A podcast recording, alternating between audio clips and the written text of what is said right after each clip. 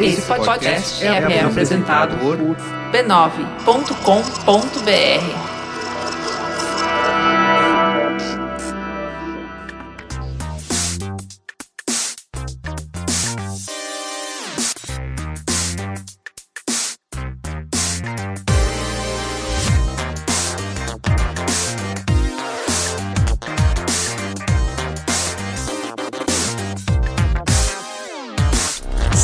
Saudações a todos e bem-vindos a mais uma edição do Mothership, podcast de videogames e outras formas de entretenimento eletrônico do Overloader.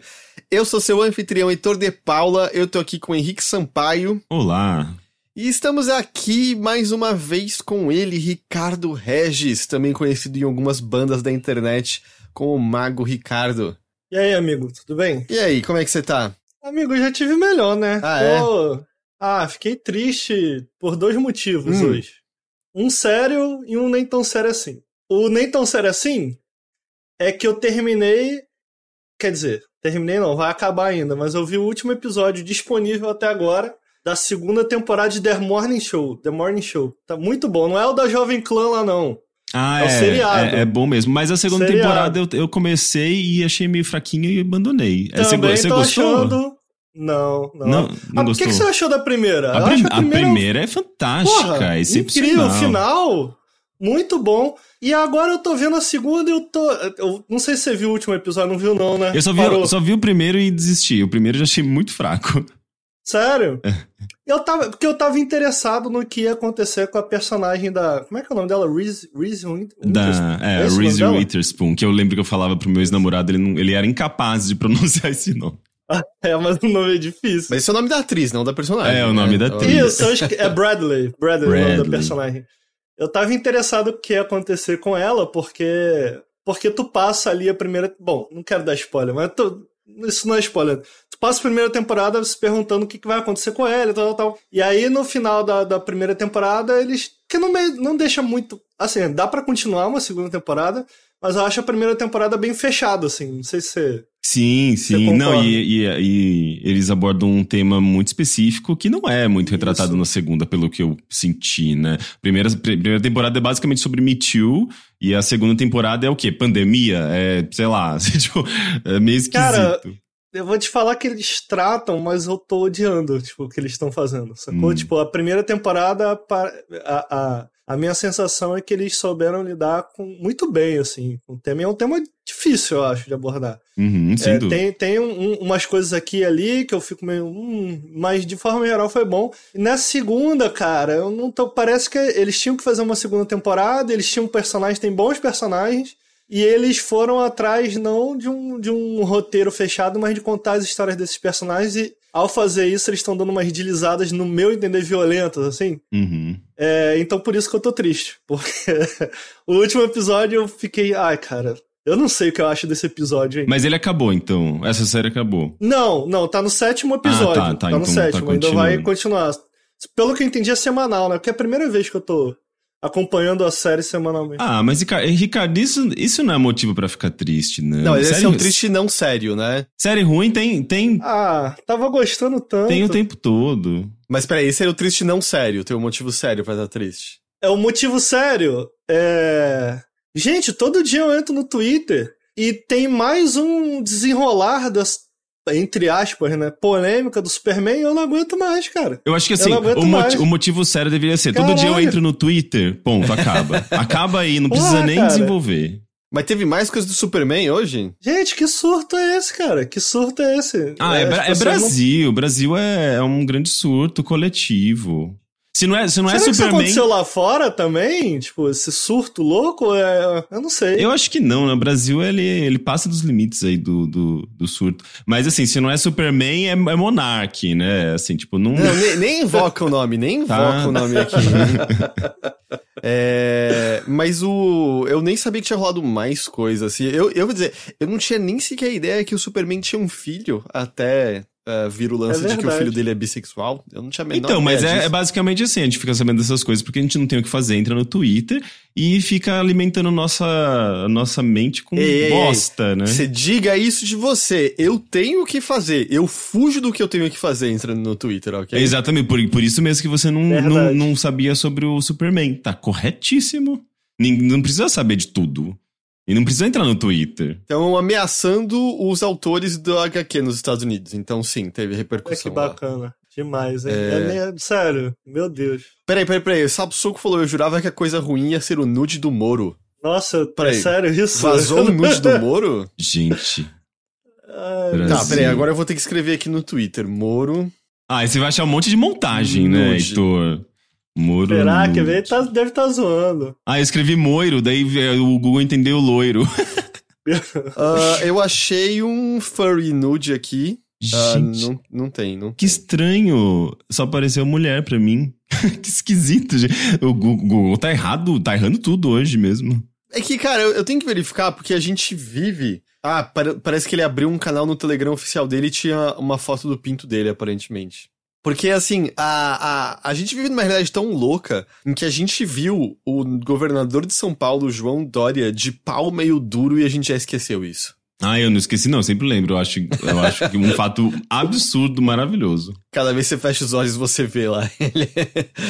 Eu sinto que isso veio e foi, tá ligado? A gente viu isso, isso aconteceu e foi apagado, porque esse é o nível da realidade na qual a gente vive. Mas não foi apagado, isso aí só soma. É uma das razões pra gente estar nesse mundo maluco que a gente tá vivendo. É isso, é a soma de todas essas coisas ao mesmo tempo. Ricardo, sabe que eu também tô triste com uma coisa real? Ah, me conta. Eu tava de boa, foi o quê? Acho que foi domingo? Não, segunda-feira, eu tava de boa. Foi um ótimo fim de semana, né? Eu trabalhei um pouco ali na emenda do feriado, mas é aquilo que você trabalha um pouco menos. Aí eu abri o Twitter, assim, só pra relaxar, e eu não fui impactado. Pra relaxar. Pra distrair. Não fui impactado nem pelo Calói, não fui impactado pelo Superman e a reação a ele.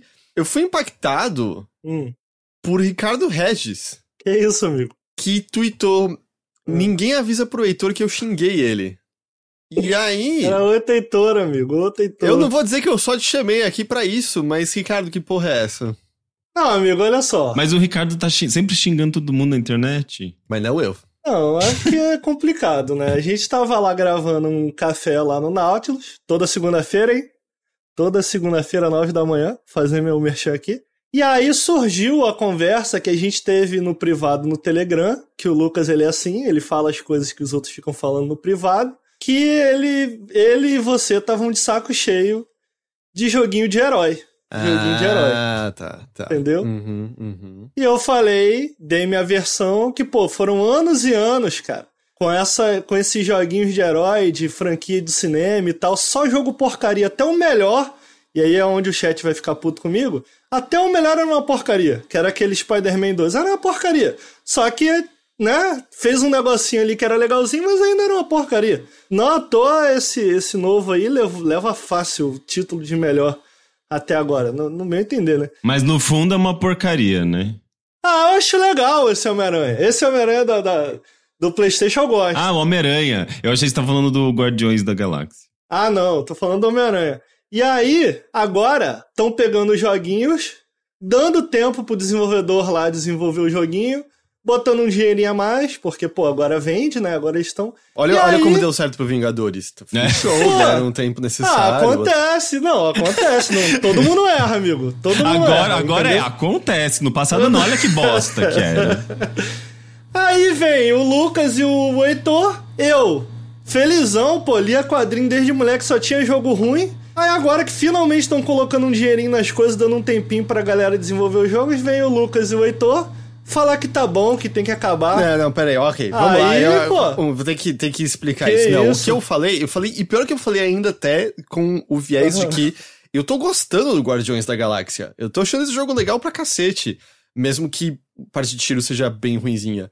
Mas o que eu falei foi, diante da notícia da Amy Hennig tá lá trabalhando num jogo da Marvel agora, de que a Insomniac tá trabalhando num Homem-Aranha e depois já tem um Wolverine, A gente acabou de ter Vingadores, acabou de ter Guardiões da Galáxia, que a gente tá vendo isso crescer. Esquadrão, vai ter o Esquadrão aí. É, vai ter o jogo do Esquadrão. É, meu receio, o que eu falei, foi medo de que o âmbito AAA de jogos vire o que o cinema virou, em que é só filme de super-herói agora. Entendeu? O âmbito blockbuster de cinema copie pro...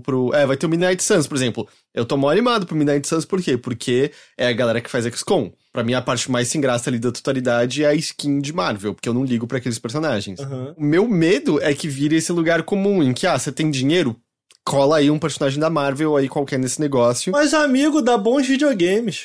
Tem material pra dar bons videogames. Mas eu prefiro uma certa variedade, porque eu acho que os personagens são meio chatos, no geral. É, eu sei que eu não vou jogar nenhum. Absurdo. Então, Rick, ninguém tá surpreso com isso, relaxa. Tá... Então, mas pra mim, assim, pô, é só essa afirmação, sabe? Eu vou continuar aqui nos meus jogos indies. Uhum. Ah, cara, eu tô felizão, mano. Pô, a galera tá trabalhando nos joguinhos aí. Pô, o Wolverine, cara, o Wolverine tinha um jogo, o Wolverine Orange, que era do filme. É legal esse jogo. Era legal, entendeu? Só que também era uma porcaria, porque foi feito correndo, foi feito pra casar com o lançamento do filme. Agora os caras vão ter um tempo. Por mim, Heitor, eu falei pro Lucas, eu repito. Por mim, pegava essa galera aí, a EA, pegava a galera do It Takes Two e fazia um co-op, Godzilla e Macaco, foda-se. Começa a atacar tudo esses bagulho do cinema. Faz aí pra gente, pô. A gente nunca teve. Deixa a gente se divertir um pouco com as franquias do cinema. Não. Pô, só que vocês só quer criatividade, Heitor. Deixa a galera, entendeu? Pô, que isso. Desculpa, eu tô desejando demais, é verdade. Foi mal. Pô. Então eu tô feliz. Era isso. Eu nem sabia que você tinha me xingado de verdade. Eu achei que era só piada, agora eu sei que foi de verdade. Não, eu falei, em minha defesa, não foi um xingamento. Foi um jeito carinhoso de falar que eu falei pro Lucas. Aí... eu tô me divertindo com os joguinhos de herói, aí vem você e o filho da puta do Heitor, foi só isso, mas foi... Só isso. Você vê, de uma maneira carinhosa. Só isso, o filho da puta do Heitor, é só isso, de uma maneira carinhosa. Ok. E aí você, Henrique, tá bem? Tô bem, tô descansado, saí de São Paulo, vi muito mato, subi morro, e agora voltar ao normal, né? Como é que foi o feriado de vocês? Curtiram o Dia das Bruxas, o Dia do Saci? Ah, era isso? Eu antecipei meu Dia das Bruxas, né? Eu me vesti de vampiro na semana passada. Meu namorado basicamente virou uma drag queen na semana passada também, com a bruxa Halina. Mas daí a gente aproveitou pra ir pra Jundiaí. Na verdade, não é em Jundiaí, a gente ficou em... Como chama, gente? Sempre esqueço o nome da cidade também. Começa com J também. É perto de Jundiaí. Juqueti. Não é... Nem existe Juqueti. Eu acho que existe Juqueí, mas é praia. Não é isso. Eu tava pensando em Jequiti. Não, mas a gente passou pelo SBT. Então tá quase aí. Porque a gente passou pela Anhanguera. Então é quase. Mas foi bom. Assim, deu pra... A gente fez uma degustação de queijos artesanais com cervejas artesanais. Foi legal. Chique. E você, Ricardo? Parece bom. Amigo, eu fiquei em casa jogando videogame. Fiquei jogando Guardiões e um joguinho que tá em embargo aí, mas mais o Guardiões mesmo. Quase zerando, quase no finalzinho. E foi isso. Fiz mais nada. Eu meio que também não fiz muito. A Nina anima com Halloween. Nossa, eu comi tanta merda nesses últimos dias. Mas tanta merda. Ela fez cookie com a cara do Jack Skellington. Ela fez cupcake de Red Velvet. Nossa. Ela encomendou comida. Inveja. Ela encomendou comida coreana. A gente comeu mochi. Nossa, eu comi tanta merda. Ontem eu pedi uma pizza e comi ela quase inteira sozinho. Gente, pra finalizar, assim, com chave de ouro. Finalizar o feriado, né? Finalizar bem o feriado. Eu não sei se tá ligado, mas comendo feriado não engorda. É de boa. Então... Nossa, eu só comi coisas assim, tipo, orgânica, natural da terra, assim. Eu até senti um pouco de falta do quinoazinho ali. Não, mas tudo isso veio da Terra em algum momento, né? Eu só tô mais distante da Terra agora, mas de lá veio. Passou por uns processos de ultraprocessamento, provavelmente, mas veio. Originalmente veio.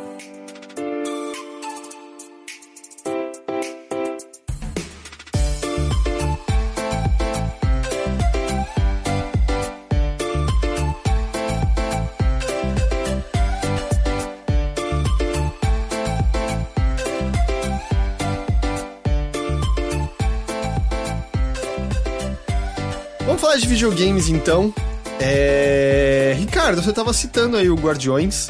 Eu falei um pouco dele na semana passada, porque ele saiu na terça-feira da semana passada. Eu tinha recebido ele na segunda-feira, então não tinha tido tempo de jogar tanto ele assim. Mas tinha tido já umas impressões positivas no começo, bem isso, de tô adorando os personagens e a história. A parte de tiro, não ligo muito. Agora eu avancei bem mais, eu também acho que tô bem perto do final, assim como você. Tá em que capítulo, amigo? Puta, eu não lembro o nome. Eu já tenho 3 elementos na minha arma. Já tá bem avançado, então. Já tá revelado o mistériozinho maior lá? Eu entrei numa base gigante num asteroide. Caraca, então de repente você tá mais pra frente. Porque isso que eu falei é quando você pega o segundo elemento. Quando você pega a eletricidade. Ah, ok. Tu já... Tá, então peraí, tu já encontrou um personagem lá? Já. Já encontrou. Já. Então, a gente tá quase no mesmo lugar, então. De repente tá um pouquinho mais avançado. Não sei, eu não lembro do... Tu foi pra um planeta caçar um monstro? Caçar um monstro? Isso não é bem antes? Depois tem uma sessão assim. Acho que eu parei. Eu não sei, acho que eu não fiz isso ainda, okay. Mas assim, as minhas impressões gerais são as mesmas, em que eu gosto cada vez mais da história e dos personagens, mas eu cada vez ligo menos, acho que pra parte de tiro e ação dele. E você? Cara, eu acho que a primeira coisa quando eu comecei a jogar, eu acho que a maioria das pessoas que eu tô vendo na internet pegaram o jogo pra analisar o que estão jogando aí desde o lançamento, foram surpreendidos, provavelmente porque a barra tava um pouco lá embaixo. Eu sei que pra mim tava. Acho até que você gostou um pouquinho mais do Vingadores do que eu, Heitor. Eu acho que a campanha tem coisas legais. Eu não gosto de nada. Eu até voltei pra ele pra jogar a expansão do Pantera e, putz, não façam isso. Então a vontade de jogar não tava muito alta, a barra tava meio baixa. E a primeira coisa que eu acho que chama atenção são os visuais e quão bem animado tá, né? As animações faciais, sim, especialmente, eu achei que elas chamam muita atenção, assim. Eu tô jogando, acho que vale citar, eu tô jogando em dublado. Você tá jogando dublado, amigo? Ou tá jogando em inglês? Não, eu tô jogando em inglês mesmo. Cara, uma grande vírgula aqui, mas a dublagem é excelente, eu acho que é... Em inglês também. Eu não costumo fazer isso, eu não estou jogando em inglês, eu botei em PTBR, e não só são os mesmos dubladores do filme, né? Todos os personagens são dublados pelos mesmos do filme, como a qualidade da dublagem é muito boa. Uma coisa que a gente vê muito é... É que eu nunca vi o filme dublado também, então eu nem saberia. Eu também, eu descobri que eram os mesmos, né? Alguém no chat falou, e aí eu fui atrás no YouTube... E eu vi que são exatamente os mesmos, mas eu acho que isso é legal de citar, porque uma coisa que chamou a atenção foi exatamente isso, tipo, como na dublagem a galera que tava dublando parecia ter um controle muito bom de quem eles estavam dublando, de qual era o personagem deles, sabe? Então, isso faz muito sentido, né? Que eles tenham vindo do filme porque eles já tinham uma noção de qual eram os personagens. E acontece muito quando você bota um jogo dublado em PTBR... de você ter a sensação de que foi dublado no vácuo, porque muitas vezes é isso que acontece, ou seja, eles não estão vendo a imagem daquilo, aquilo não foi passado, foram passadas linhas e eles falam, e cara... Não que em inglês eles necessariamente estejam vendo a imagem, mas você tem algo de... Acho que na maior parte das vezes sim, amigo, não? Não, tipo, cara, você pegar, tipo, a galera de Last of Us, eles estão atuando corporalmente num estúdio, sim, ali, é verdade, e tal. É verdade. Mas você tem o diretor, né? Você tem a pessoa que tá criando o negócio, direcionando, é diferente, né? A sensação no Guardiões é a oposta. Tipo, os caras acertam. Não tem frase que tu fala assim, nossa, essa frase ficou meio esquisita. Não, cara, sabe? Ficou realmente muito bem feito. O motivo que eu fui pro PTBR é que... Inclusive, é uma das coisas muito legais do jogo, que também me surpreenderam. Os personagens conversam muito, então enquanto você está explorando, eles estão sempre falando. Uma coisa muito interessante é que, logo no início, me chamou a atenção, você vai para fora do caminho, que seria o caminho ideal, ou seja, o caminho da história principal, para explorar de um lado do outro, e os personagens comentam, do tipo, pô, o que tu tá indo fazer aí? E o Star-Lord fala, cara, eu vou dar uma olhada aqui, achei não sei o que. Mesmo quando você tá fora do caminho, eu achei isso muito interessante, que eles comentam o play, digamos assim, tipo assim. É muito reativo. Isso, eu achei isso muito legal, cara. Muito interessante também como essas conversas, elas acontecem às vezes de forma scriptada e às vezes, entre aspas, de forma não scriptada. O que eu quero dizer com isso, tem conversas que me lembram um pouco, talvez um exemplo que quem tá ouvindo aí dê pra entender com facilidade, é Dragon Age, do tipo, eles têm conversas pré-preparadas e às vezes eles puxam a conversa... Eu tô falando isso porque eu rejoguei algumas sessões do jogo, que é uma outra coisa que me chamou a atenção, mas eu falo daqui a pouco. E não era igual, tipo, as conversas que eu tive da primeira vez que eu joguei não foram iguais às conversas. Algumas repetiam, algumas não, mas nunca de maneira linear, sabe? São conversas, e esses pedaços, eles surgem. Então a implementação narrativa de como esses personagens se desenvolvem muitas vezes ali durante o combate, durante a exploração, eu achei muito interessante, cara. Muito interessante mesmo, uma parada que eu não esperava. Tem algumas coisas que você pode dar certos comandos para os Guardiões, né? Você não controla diretamente ninguém. Você só controla diretamente o Star-Lord. E, sei lá, tem um buraco. E aí você... Obviamente, o buraco é pro Rocket. Mas você pode falar, ô Gamora, vai ali. E a Gamora, às vezes, puxa uma conversa disso. Do tipo, Gamora, vai por ali. Aí ela... Cara, peraí, você tá querendo que eu vá aí? Isso daí me lembra tal missão, não sei o quê. Ah, eu não e cheguei eles puxam uma conversa. A me deparar, cara, com isso. Muito legal. Eu passei a chamar errado, pra ver o que acontece, pra ver do que eles falam, tá ligado? Então, toda essa implementação, acho que toda a parte narrativa do jogo realmente chama muita atenção. Eu comecei falando sobre o que me surpreendeu logo de cara, e o que surpreende, eu acho que uma coisa que chama muita atenção é isso, tipo, quão bem animado estão os personagens, no meu caso, quão bem dublado tá, e quão bem desenvolvido os personagens estão ao longo das horas ali que vão se passando, tanto em cutscene como em combate, e eu mudei pro PTBR por conta disso, como eles nunca param de falar, mesmo em combate, eu senti que às vezes, enquanto eu tava na luta, em inglês, virava ruído, enquanto que na minha língua original eu conseguia prestar mais atenção. Só que eles falam tanto que eu falei, cara, eu vou jogar em PTBR. E não me arrependo. Então fica aí a dica, quem tiver algum interesse. É um jogo, tem horas assim, que é uma bagunça generalizada, até porque eles brigam muito, né, uns com os outros, né? Eles estão sempre discutindo, então... tem horas que é muito, muito barulho. Semana passada eu tava ainda bem no comecinho, eu tinha feito só até a parte da Lady Hellbender, sabe? Que é uma parte ótima, eu gosto muito da reação dela e do Drax juntos ali. O Drax é excelente, cara. Então, ele é muito bom. Eu ia falar isso assim, meu único contato com Guardiões vem dos filmes. E eu nem gosto do segundo filme, eu gosto do primeiro, o segundo eu acho meio chato. Eu não gosto de nenhum dos dois. E o Drax nos filmes... Ele é muito mais um alívio cômico, eu sinto, né? Ele tem o lance de entender tudo de maneira literal. No primeiro filme ele até acho que um pouco mais, depois ele vira só um alívio muito cômico por conta disso, né? O lance dele... Ele, assim, tem falas muito engraçadas, né? Ele tentando ficar parado pra ficar invisível nos filmes. Ou, sei lá, quando... Isso acho que é no Guerra Infinita, que é... Cadê a Gamora? Quem é a Gamora? E o Drax, por que a Gamora? Eu dou muito risada daquilo. Mas... Não, tem parte muito engraçada. Mas ele para naquilo. No jogo, eu acho que eles encontraram um meio termo excelente em que ele ainda me faz rir o tempo todo. Assim, puta, tem uma que me vem à cabeça em que o Star-Lord, ele vira e faz tipo, inimigos! 12 o'clock, né? Às 12 horas, que é a indicação. Ele, Peter Quill, eu vejo os inimigos, mas o horário atual não é de importância nenhuma, sabe? Coisas assim. Só que eles... tipo, no filme ele vira meio bobo depois de um tempo. No jogo, não, assim, ele é um personagem muito profundo, na verdade, em vários momentos, e muito carregado ainda da culpa de ter perdido a... de sentir que não conseguiu salvar a esposa e o filho do Thanos, né? Do Thanos ter... Eu não sei se é filho ou filha, ou mais de um filho. Enfim, a família dele... A filha. Do Thanos ter matado a família dele. Isso perdura com ele, mesmo ele sendo um guerreiro reconhecido. O início do jogo, o universo tá num estado diferente, né? Porque eu não quero dar detalhes, porque no começo do jogo você não sabe se o Thanos tá vivo, se o Thanos tá morto e tal, mas você aprende mais sobre isso.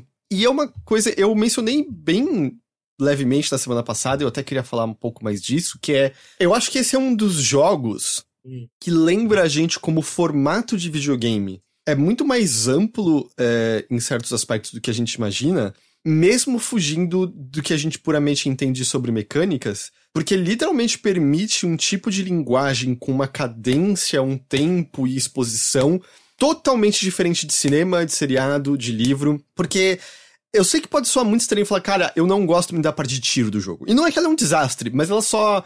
Eu tava esperando que ela fosse ficar um pouquinho mais profunda e ela não tá ficando. Mas, ao mesmo tempo, por ser um jogo, ele pode fazer coisas que, se fosse num filme, a gente falaria, puta, essa cena foi expositiva e lenta e chata. Perfeito, amigo. Perfeito. Tem uma hora que você vai pra uma cidade que fica em lugar nenhum, que é meio que a beirada do universo. Uhum.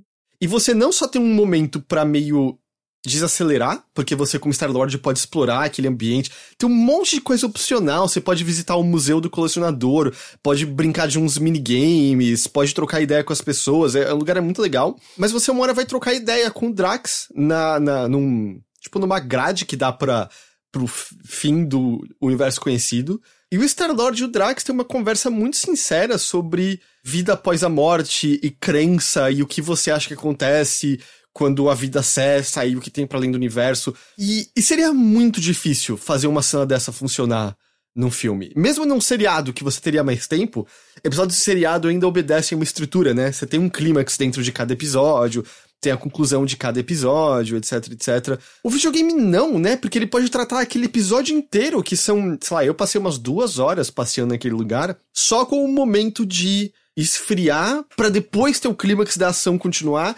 E ele consegue trabalhar isso sem ser tedioso, ele consegue fazer isso sem você sentir que ele perdeu o ritmo, ele consegue fazer isso sem destoar do resto do clima do jogo, que a gente tá falando, no resto do tempo era a galera trocando ideia, fazendo umas piadinhas, se odiando, e aí de repente funciona até um momento muito sincero e honesto entre os personagens, né? Você entende? Você sente isso também? Sim, não, perfeito. Eu tava... Você colocou melhor do que eu jamais poderia... Mentira. Porque foi uma coisa... Porque é curioso isso, né? De tipo... Eu não gosto dos filmes, cara. Eu realmente não... Tipo, tem momentos, tem pedaços dos filmes que eu gosto. Aprecio ser um filme mais voltado pro humor e tal. Mas eu não desgosto, sabe? No meio, assim. E no Guardiões da Galáxia, cara, ele tem... Pelo menos eu sinto isso, não sei se você tem essa impressão. Eu sinto que muito do DNA... Porque a parte visual... do que é Guardiões da Galáxia e narrativa também, a gente viu muito explorada nos quadrinhos e tal, mas a parte audiovisual de como a série se apresenta, até toda a brincadeira com a música e tal, vem muito dos filmes, né? E ele lembra bastante, em muitos aspectos, os filmes mesmo. E o fato de eu não gostar tanto dos filmes e estar adorando esses personagens, pô, tá passando uma cena aí, cara... Essa personagem que é a menininha que tá com ele, que é muito bem atuada. A Nikki. Cara, sério, eu passei 1 hora ali com ela, falei, cara, eu vou proteger essa menina com todas as minhas forças. Ela é minha neném. E é uma sensação que eu sinto que eu jamais teria num filme, sabe? Uhum. Do tipo, sei lá, tu pode gostar daquela personagem, tu pode, pô, tomara que não aconteça nada com ela, mas é diferente num jogo, sabe? E eu acho que isso é algo que o jogo explora muito bem, até a forma como os guardiões, eles, eventualmente, mais pra frente, você percebe um senso de união maior entre eles, uhum. E aquilo não parece... O que talvez fosse parecer num filme como algo só se bobo, ou até clichê demais, de repente, no jogo... faz um pouco mais de sentido, porque tu acabou de passar 10 horas com aqueles personagens e você acompanhou a evolução, não só narrativa, mas quase que mecânica também daqueles personagens e tal. Então, a maneira com que esse jogo conversa comigo, a maneira com que o universo de Guardians of the Galaxy conversa comigo através de um jogo,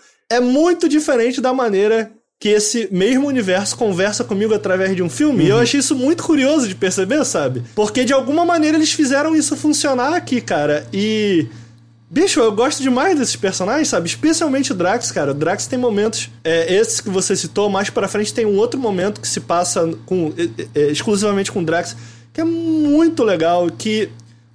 é preciso elogiar, tem uma coisa, eu gosto muito de... Eu, antes de criar o Nautilus, eu tava estudando 3D, né? Eu queria aprender a modelar 3D e tal, fazer animação. Eu brinco um pouco com motion ainda hoje, mas não sou profissional nem nada. Mas uma coisa que me chamou a atenção nesse jogo, cara, foi não só o cuidado com as expressões faciais, Mas uma coisa que é muito difícil de fazer bem feito em 3D e quando você vai colocar um personagem em 3D na tela, exatamente para não dar aquela sensação de que é um boneco 3D, mas meio humano. Como é que a gente chama isso? Tem um nome? Uncanny Valley? Uncanny Valley. Uma das coisas mais difíceis de conseguir reproduzir são os olhares, né? Por exemplo, no Piratas do Caribe, o Dave Jones lá, né? Eles fizeram o boneco todo 3D, mas o olho é do ator. Uhum. Porque os modeladores, a galera de animação 3D, sabia que animar essa parte do olho é muito difícil. E, cara, os olhares desses personagens são muito maneiros, cara. Tem uma cena com o Drax que ele só olha pro Star-Lord, ele faz uma expressão e tu fala, caralho, saquei, sabe? Então, eu acho que isso é uma coisa que, particularmente, porque eu acho que eu já vi animações faciais melhores. Me vem à cabeça um Uncharted 4, por exemplo. Eu não joguei The Last of Us 2, mas eu acho as animações faciais do Uncharted 4 muito bem feitas. Mas o olhar dos personagens nesse jogo, porra, cara, prestem atenção nisso, eu acho que merece destaque. Porque foi uma coisa que eles capturaram muito bem. Então, eu acho que esse, pra mim, é o trunfo de Guardians of the Galaxy. É a parte do roteiro. Até então eu tô achando o roteiro todo muito bem fechado, é engraçado, os personagens são divertidos, são interessantes e talvez por ter mais tempo de tela os personagens, eles, especialmente o Drax, curiosamente, eu diria até o Rocket, cara. O Drax e o Rocket são os destaques, com certeza. Né? Eles estão, porque a Gamora tem o seu tempo nos filmes da Marvel, né? Eu acho que aqui ela tá um pouco menos explorada. Talvez tenha sido proposital, né? O Drax e o Rocket, eles são muito bem explorados, são personagens legitimamente muito interessantes, cara. Tem algumas coisas também... Tem algo que chama atenção também nesse jogo é que... Acho que não é spoiler isso, mas a Gamora e o Star-Lord, eles não têm nenhum envolvimento emocional como nos filmes. O jogo explora as emoções ali do Star-Lord de outra maneira. E, cara, que também me pegaram, que também são legais, sabe? Então, eu acho que... Eu tenho certeza, eu não terminei, mas eu tenho certeza que é isso que vai ficar comigo quando eu terminar Guardians of the Galaxy. Eu diria até o segundo filme que do Guardiões, ele tenta explorar mais a fundo a questão de família, né? O tema de família, porque tem o pai do Peter Quill... Ah, verdade. É o que tem a irmã da Gamora, eu esqueci o nome, é Nebula, eu acho. Acho que é isso, mano. Nebulosa? Não, agora me fugiu, mas é por aí. Aproximando ali e tal, ele e aí também a relação paterna que eu não sei como é nos quadrinhos, no jogo não me parece que é o caso, mas que nos filmes o Yondo tem em relação ao Star-Lord e tal. E eu acho, até agora do que eu vi esse jogo, eu não sei se ele se encerra bem, mas o tema de família, pra mim, tá muito melhor explorado no jogo. Muito, muito. Porque é verdade. Todo mundo tem questão familiar, né? O Rocket, ele é um experimento verdade. E ele fala um pouco sobre a fuga dele com uma única outra pessoa que tem essa... que era experimento com ele. O Drax, como a gente falou, né? Tem a questão de ter perdido a família. A Gamora era a filha adotiva do Thanos e odeia, né, o que aconteceu com ela. A questão da mãe do Peter Quill é muito constante no jogo, você vai visitar momentos dele na Terra, de maneira... Nossa, é delicioso explorar aquele quarto dele lá. O Groot é o último da sua espécie e tem uma relação fraternal com o Rocket, né? E eu acho que isso tá tudo muito... Porque o jogo, ele... Os Guardiões são uma coisa recentemente formada, né? Eles não faz tanto tempo assim que eles estão juntos. E me parece que um pouco eles estabelecendo essa relação familiar entre eles um pouco mesmo. O processo verdade. Disso. Você tá completamente certo e o que eu gosto tanto do roteiro é como ele dá a volta, assim, nesse sentido. Tipo, tudo começa com os Guardiões, sobre como eles são esse bando de piratas espaciais desajustados e tal. E esse tema vai sendo reforçado até que, eventualmente, ele gire de volta pros Guardiões, sabe? E fale sobre a relação direta deles, entre eles, da família que eles têm ali, né? E é isso que eu tô querendo dizer, tipo, é um tema que... batido, que muitas vezes poderia passar uma cena ou outra, se fosse num filme, uma cena descolada, poderia passar como algo clichê ou talvez, entre aspas, não merecido pra X personagem ou Y personagem, mas que aqui tudo faz sentido, cara. Eu acho que outra coisa que me chama atenção, aí se eu estiver avançando pra uma coisa e você quiser tocar ainda nesse assunto, depois você volta, visualmente também eu achei ele absurdo, assim, né? muito, muito bonito. Não sei se você concorda. Eu acho que gosto muito do visual e eu gosto que ele foge de... Ele é colorido, né? Sim, sim. Os planetas que você visita são coloridos fantásticos. O primeiro planeta, né? O primeiro planeta é... Não, a zona de quarentena, sabe? Ela é toda rosa, azul. Depois o planeta da Lady... Hellbender, é isso? Hellbender. Ela tem, tipo, parece umas vitórias régias gigantes, coladas. Mesmo essa base dentro do asteroide que é mais escura, ele tem um lance, né, com a cor dourada e vermelha dominando Sim. tudo, que é bem chamativo o visual, eu gosto. Eu acho que foi uma das coisas que me chamaram muita atenção também, junto com a parte narrativa. Eu acho que são as duas coisas que... Eu fiquei, uau, caramba, foi tipo, nossa, isso tá bem feito, isso tá bem dublado, o roteiro parece legal, os personagens são legais. E a outra coisa foi tipo, caramba, esse jogo é bonito, sabe? Você tá jogando no PC, né? Tô jogando no PC, amigo, Eu tô jogando no Series X. E aí, tá bom no Series? Ele tem lá o 60 lance... FPS? Então, ele tem o lance de modo performance e tal, eu tô no modo que ele fica 60 FPS... Pequeno adendo do Heitor do Futuro aqui. Perdão, rolou um peido mental. Eu falei que eu tô jogando no Series X. Eu tô jogando no PlayStation 5. Eu não sei porque, confundi. Então, quando a gente vai falando Series X aqui, é PlayStation 5, na verdade. Foi mal. É isso. Teve um momento que ele não segurou 60 quadros só, que foi justamente nessa base no asteroide, uma hora que você tá andando numas plataformas voadoras e vem outras plataformas atirar em você. Uhum. Lá ele crashou pra, tipo, 30 quadros, mas foi a única hora e nem tem muito que você tem que fazer nessa parte, né? É mais cutscene e tal, então nem chegou a incomodar. Mas foi a única vez que eu notei. O que chama atenção é na mesma engine do Zex, né? É uma engine melhorada do Zex, e assim como no do Zex, o que me impressionou foi a qualidade dos materiais, assim, tipo, os panos, o metal, essas coisas, estão muito bonito. Agora, uma outra coisa que eu acho legal, o pessoal do chat falou, pô, e o combate? Mas antes de entrar no combate, uma outra coisa que eu achei muito interessante, eu não sei se tu pôde experimentar isso, Heitor, é que eu comentei mais cedo que eu fiz 2 vezes uma missão, né, que eu tava rejogando. Uhum. Eu fiz 2 vezes a missão da Lady Hellbender. Acho que não é nenhum grande spoiler... Me corrija se eu estiver falando demais, puxa minha orelha aí. A premissa dessa missão foi... Eles mostraram na E3, que é quando você escolhe um membro da sua equipe pra ser... Ah, eles mostraram? Foi o lance da E3, que era escolher quem ia ser vendido pra ela, assim. Isso, tu tem que escolher entre Groot e o Rocket. E na hora que eu pensei... Obviamente, porque ela é uma colecionadora de monstros, né? Então tu tem que... Tá precisando de um dinheiro rápido e tu fala... Pô, vamos...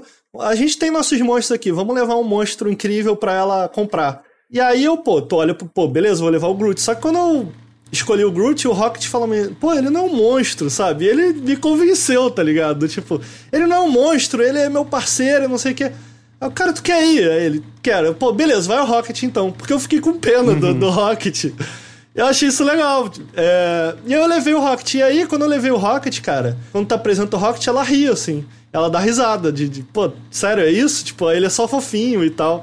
E aí o Rocket fica puto, pega a arma e começa a dar tiro na porra toda e tu não consegue vender. Eu fiquei, porra. Sério? Ele começa a dar tiro em tudo. Ele, se fodeu, não sei o que, ele começa a dar tiro, ele dá tiro nela.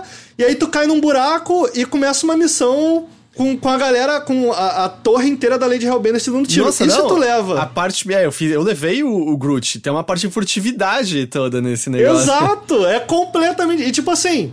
Cara, é irado, porque não só a missão é completamente diferente, tu vai no stealth, se tu for... Tu consegue vender o Groot, tu vai no stealth, e no Rocket são outros cenários, não, tipo, tu não passa pelos mesmos lugares, entendeu? Tu passa por outros lugares, tu termina a missão de outra maneira, eu achei isso foda, eu falei, caralho, então você nem ganha dinheiro. Porque eu tinha dinheiro pra usar na cidade, e aí eu pude jogar as coisas, pude ir no museu. Tu rouba dela, Tu entra num... No início é igual, né? Tu sobe num elevador e tu vê meio que um lugar que tem até uma cabeça de algum monstro. Eles comentam, nossa, olha lá. Então tu entra no cofre dela, basicamente. Entendi. E na outra missão, tu não entra no cofre. Tipo, não tem nada a ver a missão. Eu rejoguei inteira e eu achei isso muito legal, cara. Porque, tipo assim, geralmente são de fato missões binárias. Isso ou aquilo. Mas eu respeito o fato de que, beleza, são coisas binárias... Mas as escolhas, esse é só um exemplo que eu vou dar pra não dar spoiler, eu fui testando enquanto eu jogava, que tem consequências reais, sabe, no jogo. Tem consequências reais de, tipo, te levam por outro caminho. E, pô, massa, achei isso muito legal. Mas sabe que até as coisas sem consequências reais, o que eu sinto, né? Porque você tá o tempo todo escolhendo falas com o Peter Quill, e o jogo até fala, ah, tal personagem gostou que você falou isso, tal personagem... Mesmo que isso não mude a história, que eu desconfio que não muda a história maior, pra mim é meio similar a... Sei lá, a meio como quando a gente tava jogando um jogo da Telltale, quando você termina, você vê que isso, suas escolhas... não mudam tanto, assim, a história maior. Uhum. É muito mais uma coisa de momento a momento, mas eu acho que é importante porque como você gosta desses personagens, você quer meio tá fazendo parte deles, só de você como jogador ter a ilusão da escolha, a ilusão de que você pôde agir como você achava melhor, eu acho que já é o suficiente pra te inserir muito mais ali do que se fosse só a fala pronta o tempo todo. Eu gosto do exemplo da Telltale porque a história, a linha base da história ela não muda, mas ele te leva pra lugares, te leva em alguns pontos ou algum comentário ou alguma coisa que muda um pouco a narrativa. Eu achei isso muito legal, porque poderia não ser nada, né? A gente já viu muitos jogos da Telltale, mudava muito pouco. Eu achei legal que existe alguma consequência, ainda que a linha principal da história, sei lá, tu não pode fazer uma escolha e o Rocket vai morrer porque essa escolha, sacou? Levou ele a morrer, não tem isso. Mas eu achei legal, achei um toque interessante, especialmente essa missão da Lady Hellbender, ela me chama muita atenção, cara, muito bem feito. Tem alguns outros lugares mais pra frente que tem uma mudança, assim. Geralmente as mudanças são nessa direção, do tipo, se tu escolher isso, tu vai meio que mais no stealth, se tu escolher isso, tu vai meio que mais na ação. Achei legal, achei um toque bacana. E aí, entra na questão, né, a ação em si, porque até uma coisa interessante a ser dita agora que eu vi com muito mais horas, posso dizer, na real, além de tudo, o combate nem é tão constante assim. Você vai passar muito tempo sem lutar, aí de repente você vai ter momentos que é combate intenso, tipo essa base no asteroide e você até percebe que é um jogo meio, sei lá, você passa dessa missão e você ganha, tipo... 8 pontos de habilidade de uma vez, sabe? Cada luta que você faz, ele tá te dando um ponto que é, vai, essa hora de você subir de nível, essa hora de você subir de nível, vai. Mas ele não é focado nisso, não é que é tipo, pouquinho de história, ação, um pouquinho de história, não. Às vezes vai ser um bom pedaço de ação, de história, um pouquinho de ação, a história, bastante ação, ele não é dividido nisso. E infelizmente, eu achava que o combate poderia ficar mais legal quanto mais você pegasse habilidades e tal, mas ele só é sem graça, infelizmente. Sim. Eu achei que você tava gostando um pouco mais do que eu, talvez. Acho que eu gosto um pouco mais do que você, mas assim, deixar claro, eu não acho bom. Uhum. Eu acho... Cara, eu acho que é interessante porque eu não consigo pensar em muitos, pro bem ou pro mal, eu não consigo pensar em muitos combates que fazem exatamente isso. Tipo, tem algumas coisas que chamam a atenção, do tipo, você tá lá no combate e tu enche uma barra e aí tu aperta R1 e L1 e aí tu reúne todos os guardiões... E eles falam, a gente tá mandando benzão e tu tem que meio que incentivar a tua equipe. Aí tem uma escolhazinha binária e dependendo da escolha que tu fizer, se tu ouvir os comentários, acho que essa resposta aqui vai ser mais legal. Ele, assim como no filme, ele coloca o fone de ouvido, começa a tocar uma música e todos os personagens ganham um buff e tal. Você pode, não tem mais cooldown as habilidades, você pode soltar habilidade à vontade e coisas assim. Isso. Então, tipo assim, são coisas que... chamam atenção, até a maneira como você se move e como esse combate acontece, são diferentes, eu dou algum crédito pros desenvolvedores por isso, sabe? Do tipo, não é um Uncharted, também não é Mass Effect, tipo, é Guardiões da Galáxia, pro bem ou pro mal, sabe? Mas, ao mesmo tempo, ele não é particularmente bom, sabe? Ele é meio desengonçado, você pode dar comandos pros Guardiões enquanto você luta, mas...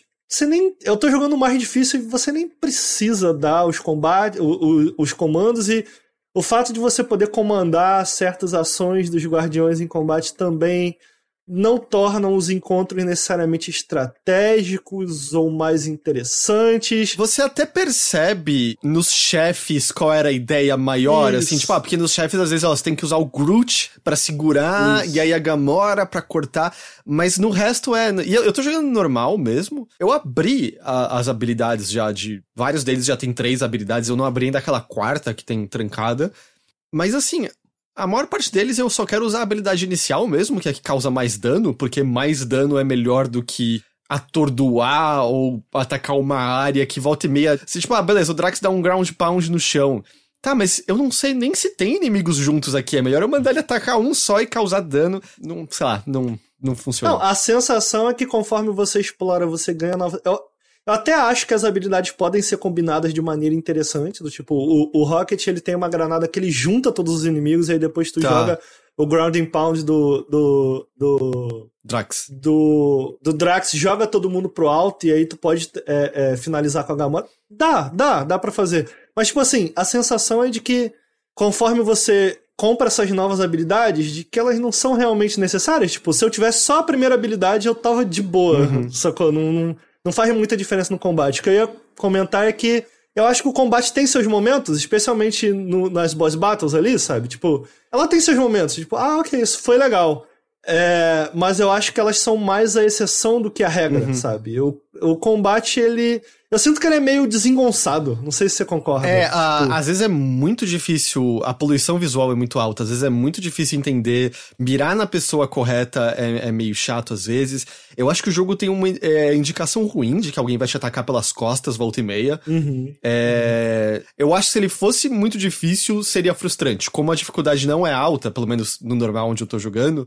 Não, nem no difícil. Eu acho que você fica meio... tudo bem, eu passei e não demorou muito. Mas fora isso... E como o senhor Corvo mencionou no chat... Pelo menos tem isso. Você pode personalizar todos os aspectos da dificuldade. Você chegou a ver isso? Sim.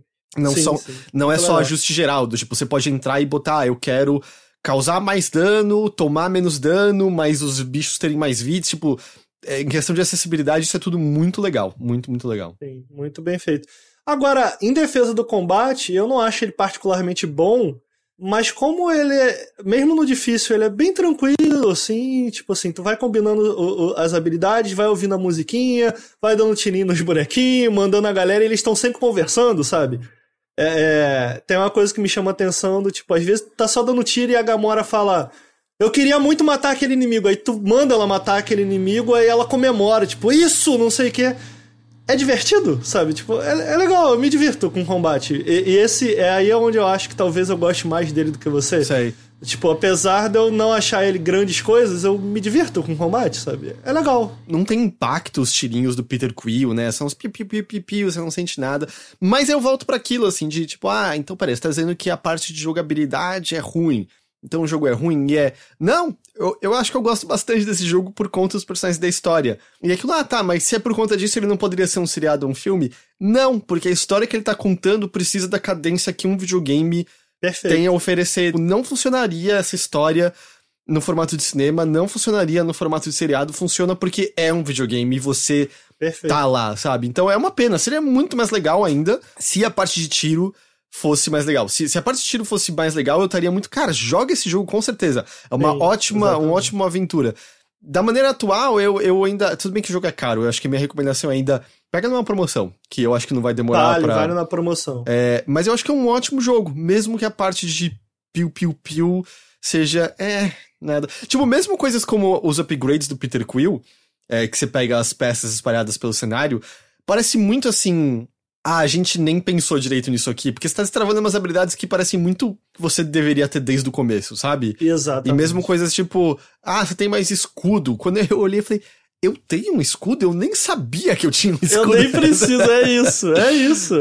Tipo, não tem nenhuma necessidade de tu dar power-up nos bonecos, tu fica, isso aqui já devia estar lá, porque isso aqui não faz a menor diferença também. Agora, uma dúvida, Heitor. Muita gente me perguntou, eu queria saber o que você acha.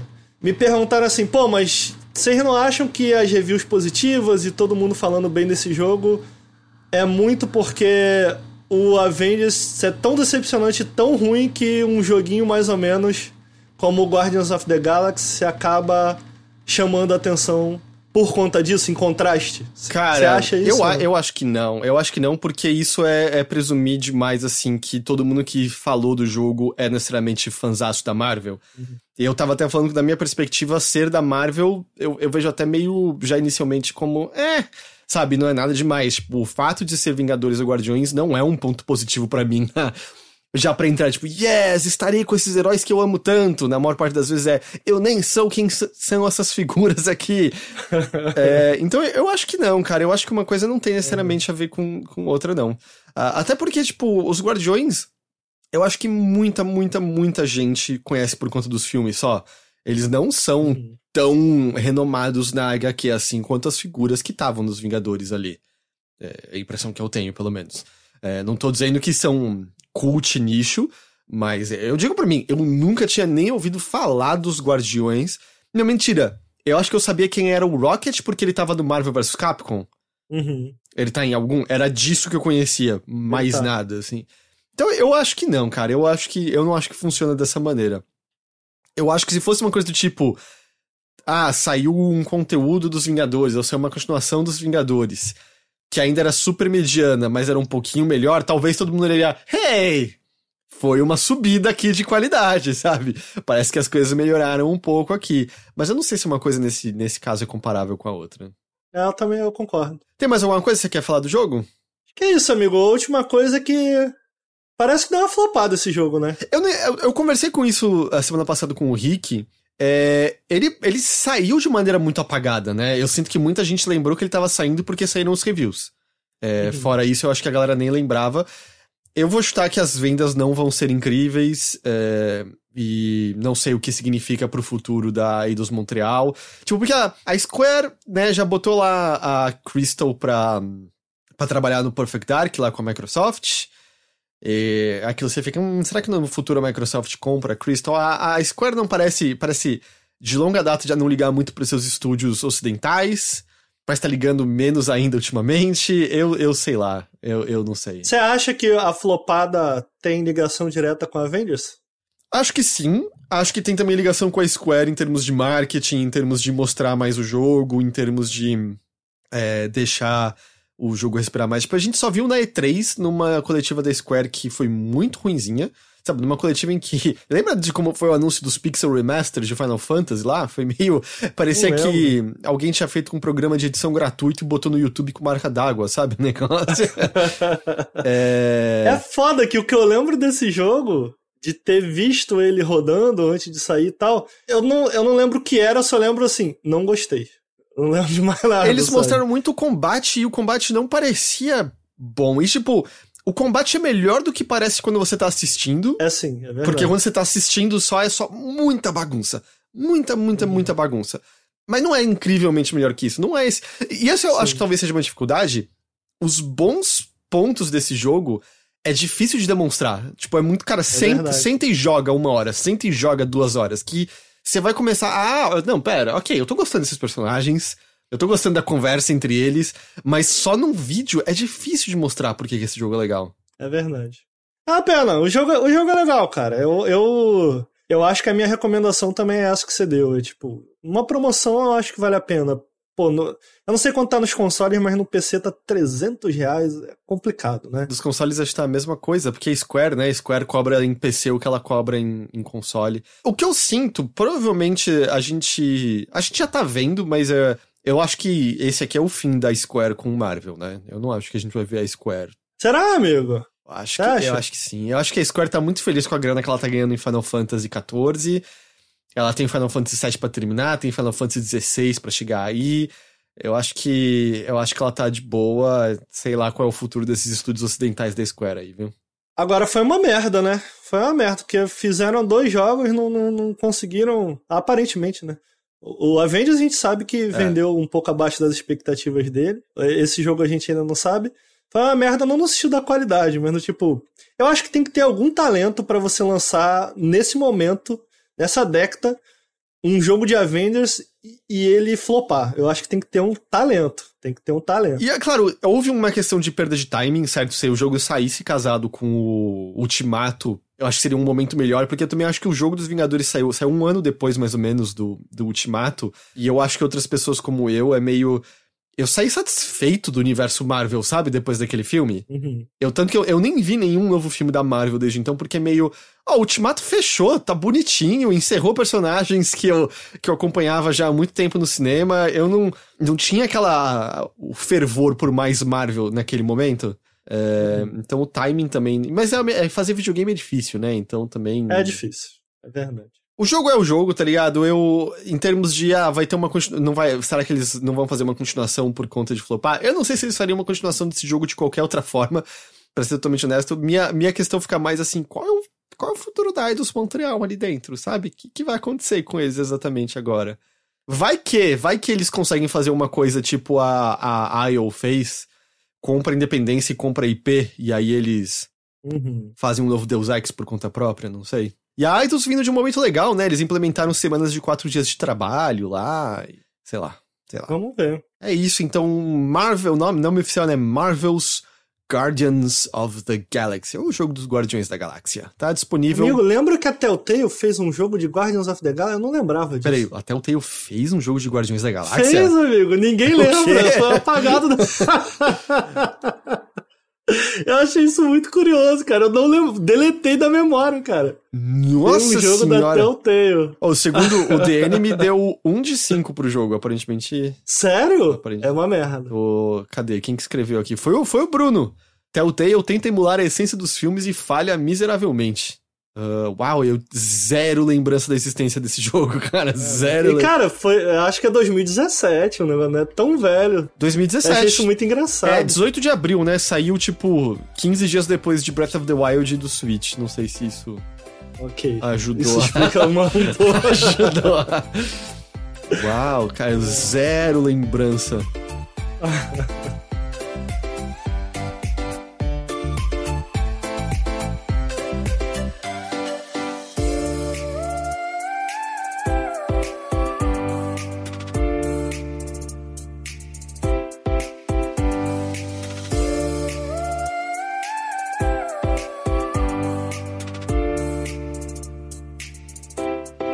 Beleza, Rick?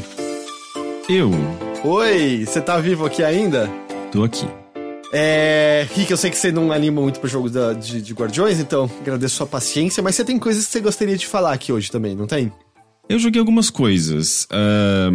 Um dos jogos mais interessantes que eu joguei recentemente é um jogo brasileiro.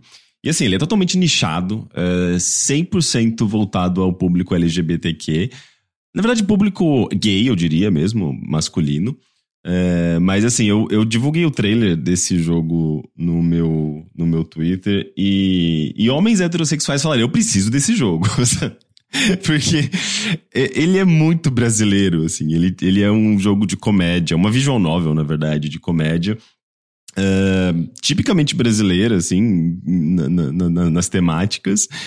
E embora ele tenha embora ele seja quase que um conto erótico gay, ele tem coisas ali muito engraçadas, muito divertidas, assim, especialmente por tirar sarro um pouco da realidade que a gente vive. Começa com um personagem, seu personagem é tipo um garoto jovem, assim, é uma historinha meio young adult. Fala o nome do jogo, Rick. Freezer Pops, que é um nome, tipo, significa, sei lá, tipo, gelinho, sacolé. Ou, sei lá... Geladinho, não é? Geladinho. Tem várias maneiras. As pessoas conhecem essa iguaria como, por vários nomes aqui no Brasil. Mas eu acho que em inglês é justamente Freezer Pops. Então o jogo se chamaria Geladinho. E, enfim, e você, tipo, é um rapaz que tá fazendo faculdade, provavelmente em uma cidade praiana, assim, uma cidade costeira... Porque você tá, tipo, justamente numa cidade... Como se fosse, sei lá, Santos, assim. Eu não sei se tem uma universidade em Santos. Mas, assim, você tá justamente no litoral, fazendo faculdade, dividindo o apartamento com um amigo. Então, assim, tipo, bem aquele perrengue de começo da vida adulta, assim. E daí, tipo, seu amigo te liga dizendo que ele não vai poder pagar o aluguel, perguntando se você pode segurar nesse mês. Você já começa a ficar preocupado. E daí ele... o seu personagem liga a TV e vê uma notícia da... É a Maju Coutinho, mas assim, tipo... E passou a Ana Maria Braga ali que eu vi em certo momento. Então, sim. É a Maju Coutinho, mas eles mudam o nome. E ela falando... O presidente Lobossauro afirmou que... anunciou que todas as bolsas de estudos para universitários serão canceladas. E tipo, e o menino que tinha justamente dependia da bolsa de estudos para se manter enquanto estudava, fica sem renda. Assim, tipo, é rápido assim o jogo, assim, tipo, ele não se aprofunda muito nas coisas, ele simplesmente tá querendo contar uma história bem dinâmica. Uhum. E daí, durante o momento de raiva do seu personagem, ele assiste, entra a programação lá, tipo, a programação contínua da TV, e ele vê a Ana Maria Braga, que na verdade também tem outro nome, o Louro José também tem outro nome, é um dinossaurinho, parece ter saído do Digimon, na verdade. Eles estão ensinando a fazer gelinho. E daí ele fala, ok, eu vou vender gelinho. E ela fala, dá um discurso, Ana Maria Braga, entre aspas, dá um discurso que é uma coisa empreendedora, aquela coisa bem Globo, né? Tipo, vai dar certo, vamos empreender. E daí ele decide virar um empreendedor e sair vendendo gelinho na praia. E assim, tudo isso dentro de uma questão de 15 minutos, assim. 15 minutos ele tomou uma decisão pra mudar a vida dele. E daí nisso ele sai lá, ele faz um gelinho de, que era? Eu acho que era maracujá, não sei o quê, e morango com Nutella. E ele vende a R$3 cada gelinho e 2 por 5. Como assim? Tipo, não foi inflacionado na realidade desse país, tá? Tem alguma coisa meio errada. Um gelinho hoje custaria uns R$10. Eu fiquei pensando se R$3 é por conta da... Era o que era a carteira que aquela moça fazia? R$3, mas R$3, sabe? Não sei, o que é? Meme? É, tipo, é um meme que foi algum programa da Globo também, que era uma moça que fazia umas... Eu acho que ela fazia umas carteiras artesanais, alguma coisa assim. Ah, e quanto que você vende? Aí ela fala R$3. Aí a apresentadora, R$3 lá, R$3. E aí virou meme, dublaram em japonês esse negócio. Caramba, gente, eu não sabia. Mas assim, é um jogo cheio de referência a meme e cultura brasileira, assim, memes brasileiros, então talvez seja.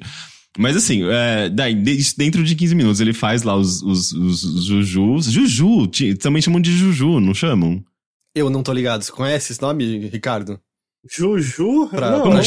Como que chamam aí no Rio de Janeiro? O que? O geladinho. Sacolé.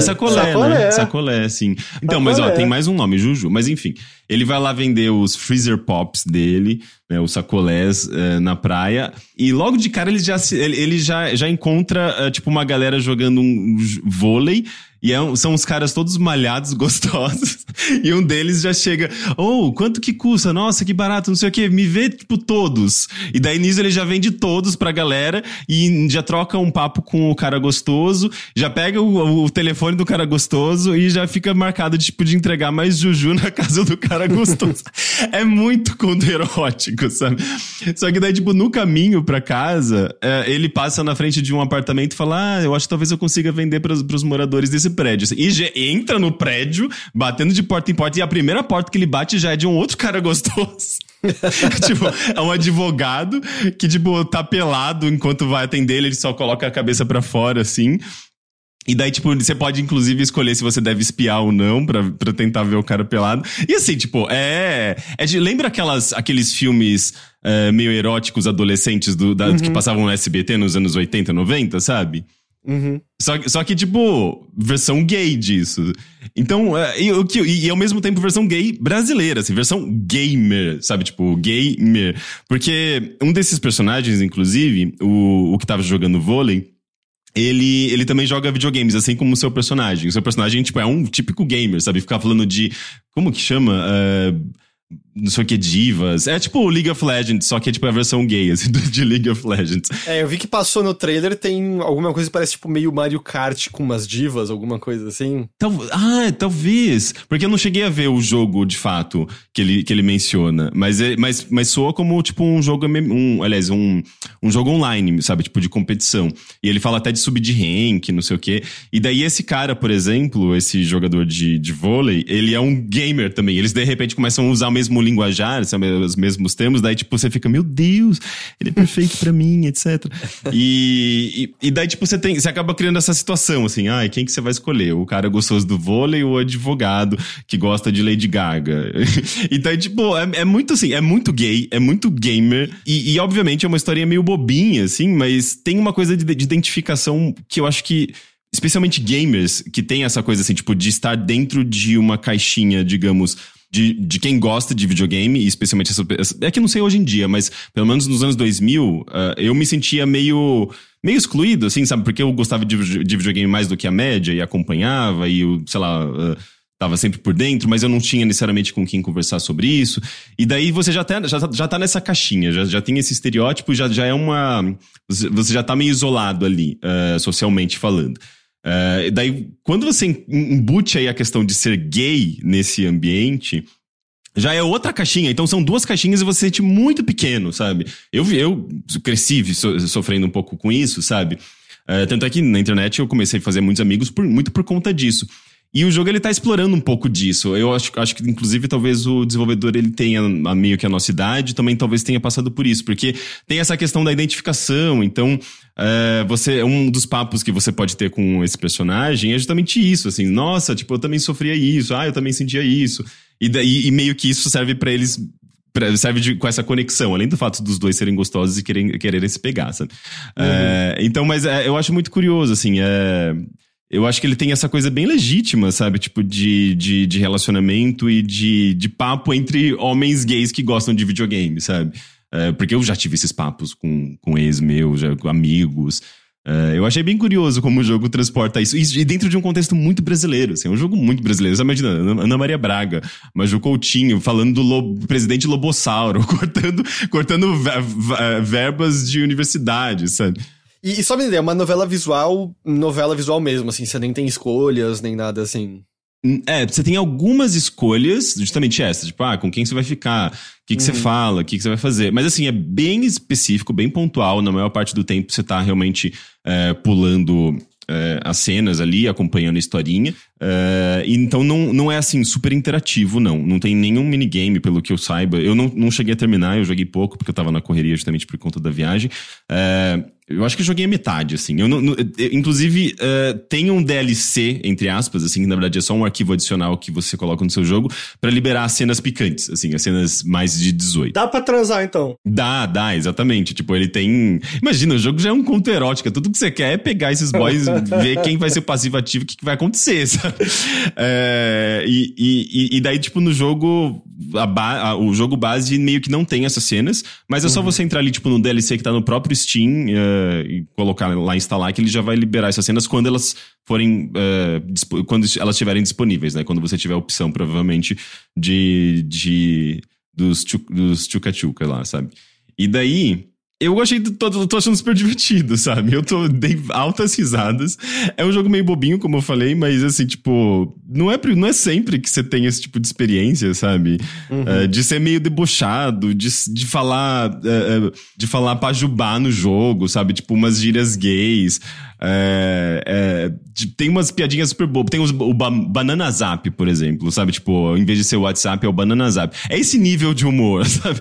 É super bobo. Mas eu tô achando muito divertido, assim. E eu fiquei meio surpreso de perceber que o estúdio do jogo, chamado Male Dolls, que eu acho que é aqui de São Paulo, que eu acho que é um estúdio pequenininho, assim. Provavelmente é um rapaz que cuida, que é responsável por quase tudo. Mas eu tava vendo no Steam, eles têm vários jogos publicados, assim. Todos eles, obviamente, jogos simples, RPGzinhos de RPG Maker ou visual novels simplesinhas. Tem um jogo chamado Furry Heroes. Então, assim, tipo, é um estúdio focado em jogos LGBTQ e esses fetiches e temas meio nerds, digamos assim. E que eles já têm quase que, sabe, tipo, já tem todo um acervo, assim, um portfólio de jogos desse tipo, sabe? Eu sinto que eles, pelo que eu percebo, assim, olhando pra esses jogos e os trailers e jogando agora o Freezer Pops, eles estão crescendo e melhorando, sabe? A arte do Freezer Pops eu acho bem, bem decente, sabe? Melhor, inclusive, do que as artes dos jogos anteriores, que você via que eles estavam menos maduros.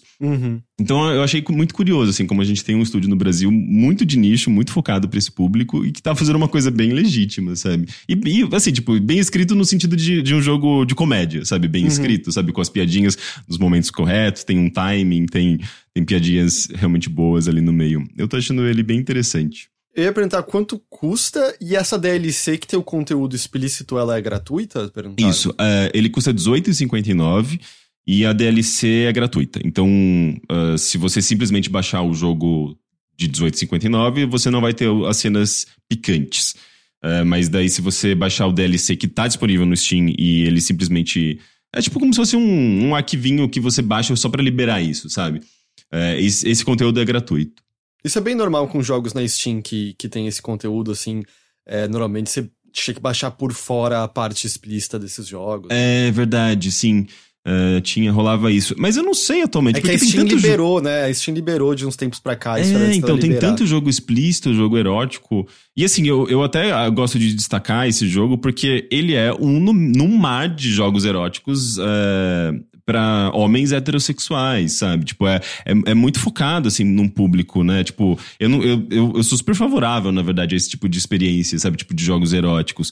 Mas eu também sou favorável à diversidade, sabe? E eu sinto que, tipo, no Steam ele é, assim, tipo, 0,1% deve ser jogos focados a um público LGBTQ, um público que fuja, pelo menos, sabe, tipo, do público masculino heterossexual. Então eu acho curioso, assim, eu acho super válido, assim, a gente destacar esses destaques. Ainda mais que uma vez eu joguei o Coming Out on Top e eu fiquei muito surpreso, assim, que é uma referência, provavelmente, até para os próprios desenvolvedores, que é justamente uma visual novel gay, também com cenas picantes, e é muito bem feito, é muito divertido, e tem essa mesma pegada do Freezer Pops, né? Aliás, o Freezer Pops tem a mesma pegada do Coming Out on Top, assim, que é uma comédia, sabe, tipo, dos anos 80, que a gente via na TV. Então, eu achei eles realmente bem, bem decente, sabe? Vale o preço. O Tavos falou aqui: dá pra ver que é fantasia sexual, porque ninguém que joga videogame tem uns bração gostoso desse. Não, é totalmente fantasia sexual. Ricardo, por favor, prova aí as pessoas erradas. Ih, amigo, tô com nada, tenho que voltar pra academia. Ricardo, mostra o Mookie, rápido, a gente tem que ir. Olha lá. Ih, tá ruim mesmo, viu? Puta merda, eu achei. Tá ruim mesmo. Achei que tava melhor que isso. O Heitor tava malhando esses dias também. Eu achei. É que eu tinha visto umas fotos do Ricardo, eu achei que tava mais. Mas Heitor, a foto é assim, a gente faz exercício de levantamento de peso, daí você olha e fala, nossa, eu tô malhadão, né? Tira a foto na hora ali no pós-treino e depois, umas 5 horas depois, já tá normal.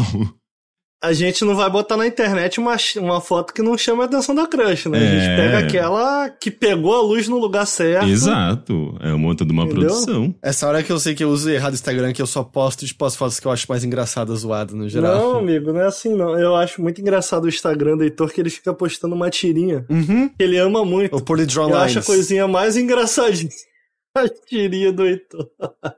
Pra mim já é a tirinha do Heitor. Quando eu vejo na internet, eu vejo, ó, a tirinha do Heitor aí. Eu compartilhei uma que tá no meu Instagram ainda, que é essa aqui do Polydraw Lines, que é o ursinho falando, nada me assusta mais, exceto matemática. Na matemática eu não sou bom. Aí o passarinho fala, muitas coisas me assustam. Eu fico assustado, tipo, 60% do tempo. Aí o ursinho, mas e os outros 60%? É isso. A tirinha do Heitor no Instagram. Todo dia ele posta uma diferente. Eu acho incrível. Beleza, então o nome de só repetindo é Freezer Pops. Ele tá todo em português, certo? Isso. E em português, bem português, assim, com memes, com pajubá, etc. Então é isso, Freezer Pops. Ricardo. Opa. A gente tem mais um jogo que nós dois jogamos. Sim. Que é o Darkest Dungeon 2. Ele ganhou seu Early Access. E acho que nós dois terminamos, né, o conteúdo que tem no Early Access por enquanto. Sim, eu terminei 3 runs. Desbloqueei todos os bonequinhos.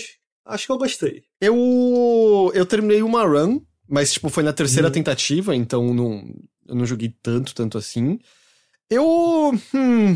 Não gostou, né, amigo? Eu gostei. Eu acho que eu esperava mais, dado que é uma continuação de Darkest Dungeon. Ok. Mas me fala aí dele.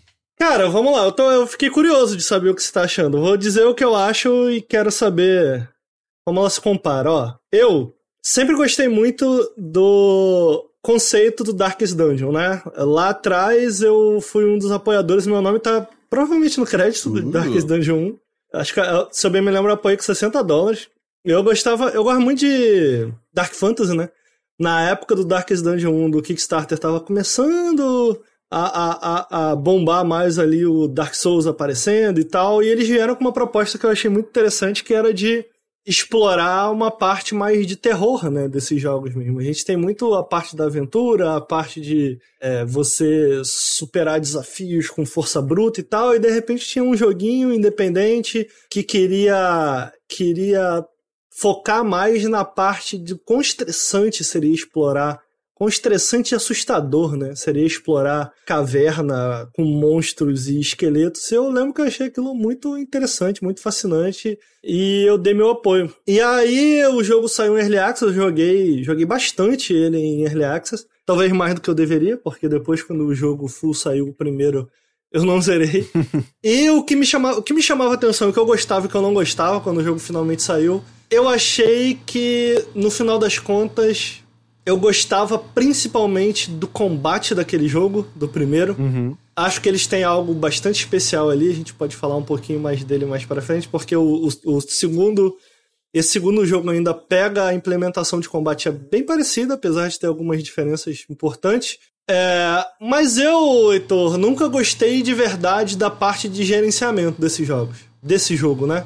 Do Darkest Dungeon 1 especificamente, porque sumiu no 2. Que era toda a parte que você voltava pra cidade, aí você tinha que escolher onde seu personagem iria relaxar pra ele poder perder, né, os traumas que ele tinha adquirido nos calabouços, e aí variava muito, né, porque se às vezes era um cara pio, você não podia mandar ele, sei lá, pro bordel, ele não podia beber pra relaxar, enquanto se era uma pessoa que curtia isso, você mandava pro bar, mas ao mesmo tempo se ele bebesse demais, ele podia ganhar um novo vício, né, tinha todo esse equilíbrio, não é? Era meio que era basicamente um gerenciamento de pessoas que você tinha ali, né? Porque ele era um roguelike meio diferentão, assim, né? Porque você tinha runs com múltiplos personagens que eles podiam morrer, mas morrer com aqueles personagens que não acabava o jogo, né?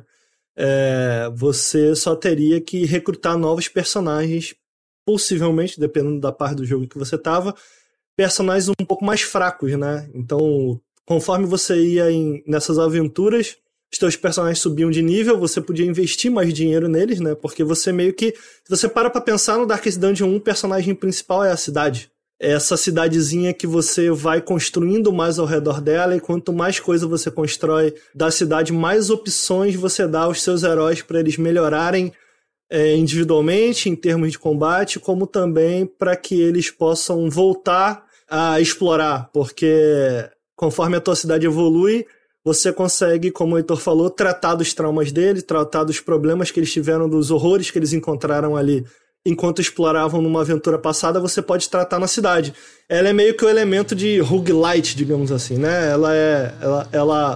A evolução que você tem na cidade, ela se mantém. E o 2, ele abandonou completamente isso, né? Eu sei que eu sou minoria... A maioria dos fãs, quando eles anunciaram o Darkest Dungeon 2, que foi contraditório, porque os desenvolvedores falaram e mantêm ainda, que a ideia deles com o Darkest Dungeon 2 não era refazer o 1 novamente. Eles falaram, cara, ó, o primeiro a gente fez, a gente deu suporte de 4, 5 anos ao jogo, tem as expansões, tem um monte de coisa lá, ele vai estar sempre lá. Com o 2 a gente quer explorar outra coisa. Eu, quando eles falaram isso, eles já tinham me ganhado, assim. Eu falei, cara, é isso, eu quero... Achei essa ideia muito maneira. Eles comentaram nas entrevistas, a princípio, que eles queriam fazer o jogo bem mais narrativo, então eu tava muito curioso por isso, do quão mais narrativo seria Darkest Dungeon, do que isso significaria. Esse minigamezinho de andar com a carruagem parece o Hugo, aquele da TV, sabe?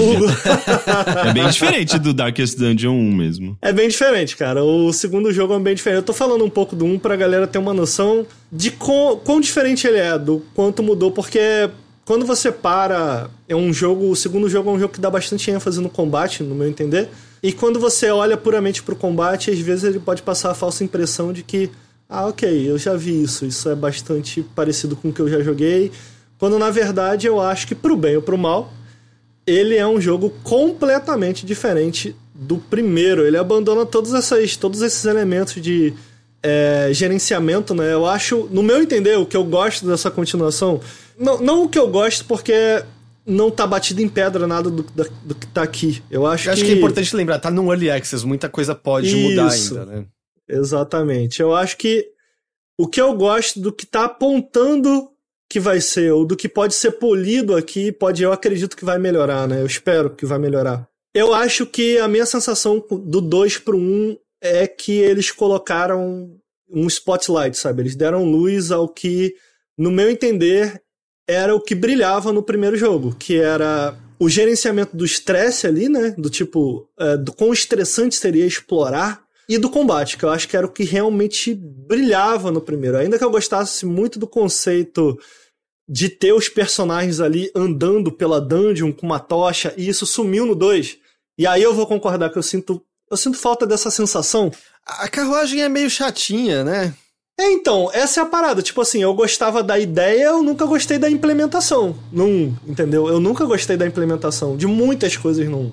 Então, eu não consegui entender no 1 e eu tinha problemas sérios, e foi um dos motivos pelos quais eu não terminei. Primeiro, essa sensação de você tá explorando uma dungeon e tá com medo dela era muito legal, mas ela, de novo, no meu entender, eventualmente sumia no primeiro, porque eles tornavam muito um jogo sobre grind. Quando eles tornavam um jogo sobre grind, sobre tu passar de nível, sobre tu fazer os teus heróis ficarem mais fortes, a tensão sumia um pouco, no meu entender, do tipo... eles se tornavam um jogo meio que sobre repetição, sobre você alcançar aqueles objetivos menores, para você passar de nível, para você poder explorar a Darkest Dungeon, e aí sim você encontrar o desafio final do jogo. E eu detestava o grind nesse jogo, eu acho que tinha grind demais, apesar de gostar muito do combate, eu achava que, apesar da variedade de personagens e apesar da variedade estratégica que você podia encontrar combinando os vários heróis do jogo, ele se tornava muito, muito repetitivo a um ponto que eu não achava legal. E eu achava que o RNG dele, às vezes, batia mais pro lado negativo do que do positivo. Eu nunca gostei de verdade do RNG do Darkest Dungeon. Eu lembro que eu terminava algumas... Quando você termina uma run no Darkest Dungeon no primeiro, e você volta pra cidade, e os personagens ganham o que eles chamam de traits. Do tipo, ele nessa aventura... ele se tornou esquizofrênico. Nessa aventura, ele descobriu que ele... Sei lá, eu tô inventando aqui, tá? Porque eu não me lembro. Ele ama Jesus e ele vê a luz o tempo inteiro, então ele tá sempre esperançoso. Então tinham traits positivos e traits negativos. Só que, cara, geralmente quando tu terminava uma aventura e tu ia super bem, e tu mandava super bem, e tudo foi ótimo. Aí tu terminava a aventura, tipo assim, pegou um trait ruim com todo mundo. Todo mundo voltou na merda, eu falei, caralho, mas eu fui super bem, por que que eu tô sendo punido por isso? Às vezes eu achava esse balanceamento do Darkest Dungeon um pouco off, no 1. Então indo pro 2, cara. No 2, eles, como eu falei, eles removeram completamente esse gerenciamento, eles mudaram também a estrutura do jogo. Ele não é mais um jogo em que você, como no 1, tem ali umas casinhas pra gerenciar, heróis pra gerenciar, não. Você tem os heróis... como se fosse uma tela de seleção de jogo de luta e você seleciona eles para uma run. Uma run em Darkest Dungeon 2 é muito diferente de uma run de Darkest Dungeon 1, porque uma run em Darkest Dungeon 2 é mais ou menos, para que a galera entenda aí, e aí talvez o Heitor tenha um exemplo melhor, mas imagina uma run de Hades. Você passa por múltiplas fases até chegar no que seria, entre aspas, o chefe final. E você pode conseguir ou não. Você pode pensar também no Slay the Spire, porque tem até uma mapinha parecido com o Slay the Spire, o jogo.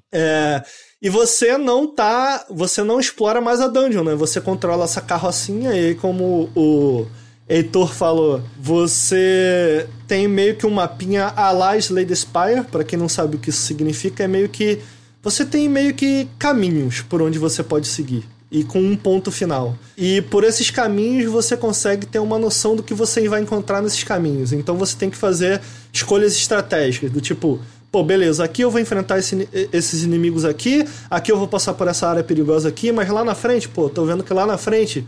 tem um lugar onde eu possa me curar. E aí você pensa, pô, aqui eu vou pela esquerda, aqui eu vou pela direita, aqui eu vou pela frente, de acordo com os desafios que são propostos pelo jogo no caminho, no mapinha que ele te dá. Tem coisas que você pode fazer que revela o que esses pontos são, porque às vezes eles são interrogações, e aí você pode estrategizar a partir disso. Às vezes pode ser meio, bom, se eu seguir pra direita, tem um benefício, mas eu só vou ter um caminho possível depois. Se eu for pra esquerda, é desconhecido, mas vai ter uma trifurcação. Vai que tem alguma coisa melhor ainda ali depois. Então... tem uma consideração estratégica de qual caminho você quer seguir pra decidir. Que é uma camada que ela existia, mas de uma maneira diferente no 1. Eu acho que a camada estratégica no 1, ela tava mais em você se preparar pra uma viagem, do tipo, vou pra esse mapa aqui, beleza. Esse mapa aqui tem muito inimigo que dá poison, então vou levar bastante desse item aqui que ele me cura de poison. Esse mapa aqui tem bastante desse item aqui, pra abrir ele, então eu tenho que levar bastante desse item aqui. Nesse jogo, cara, eu sinto que ele... e eu acho que uma das coisas que eu gosto nele, ele é mais sobre você tirar proveito do que você tem da hora. É um jogo muito sobre o momento, é um jogo muito sobre o agora e menos sobre você se preparar antes, sabe? Uhum. Você tem que fazer escolhas estratégicas ao longo dos encontros, ao longo do combate, ao longo da run, e você tem que gerir aquilo da melhor maneira possível. Então, esse lado de gerenciamento, esse lado de... essa camada estratégica, eu sinto que ele se dá muito mais no momento agora do que numa preparação como primeiro. E esse é um ponto do que eu gosto. Eu gosto disso. O segundo ponto que eu gosto, como eu tava falando mais cedo, é que eu acho que ele é um jogo muito mais do que o primeiro sobre o combate. Eu acho que ele é bem mecânico. É um jogo bem mais do que o primeiro, porque o primeiro ele meio que se dividia. Diria que 60% ou 70% o combate, 40% esse gerenciamento, 40%, 30% esse gerenciamento. E aqui, cara, eles fazem modificações nas classes que a gente conhece. A gente, no Early Access até agora, tem só uma classe nova para que você tenha que estar sempre tomando essas decisões ao longo do combate. Do tipo, cara, esse boneco aqui me cura, mas ele só pode curar quando o meu inimigo tiver em 50%. A posicionamento no combate desse jogo é sempre muito importante. Pô, onde eu vou me posicionar? E eles brincam muito com isso, assim como no primeiro. Mas isso já era verdade no primeiro, né? Sim, isso tudo já era muito verdade. Eu acho que a maior diferença pra mim é que é um jogo... O 2 é um jogo muito mais do que o primeiro sobre isso. Uhum. E me parece que essa não foi a tua experiência, Heitor. Mas a minha experiência nas primeiras horas ali com esse jogo foi de entender...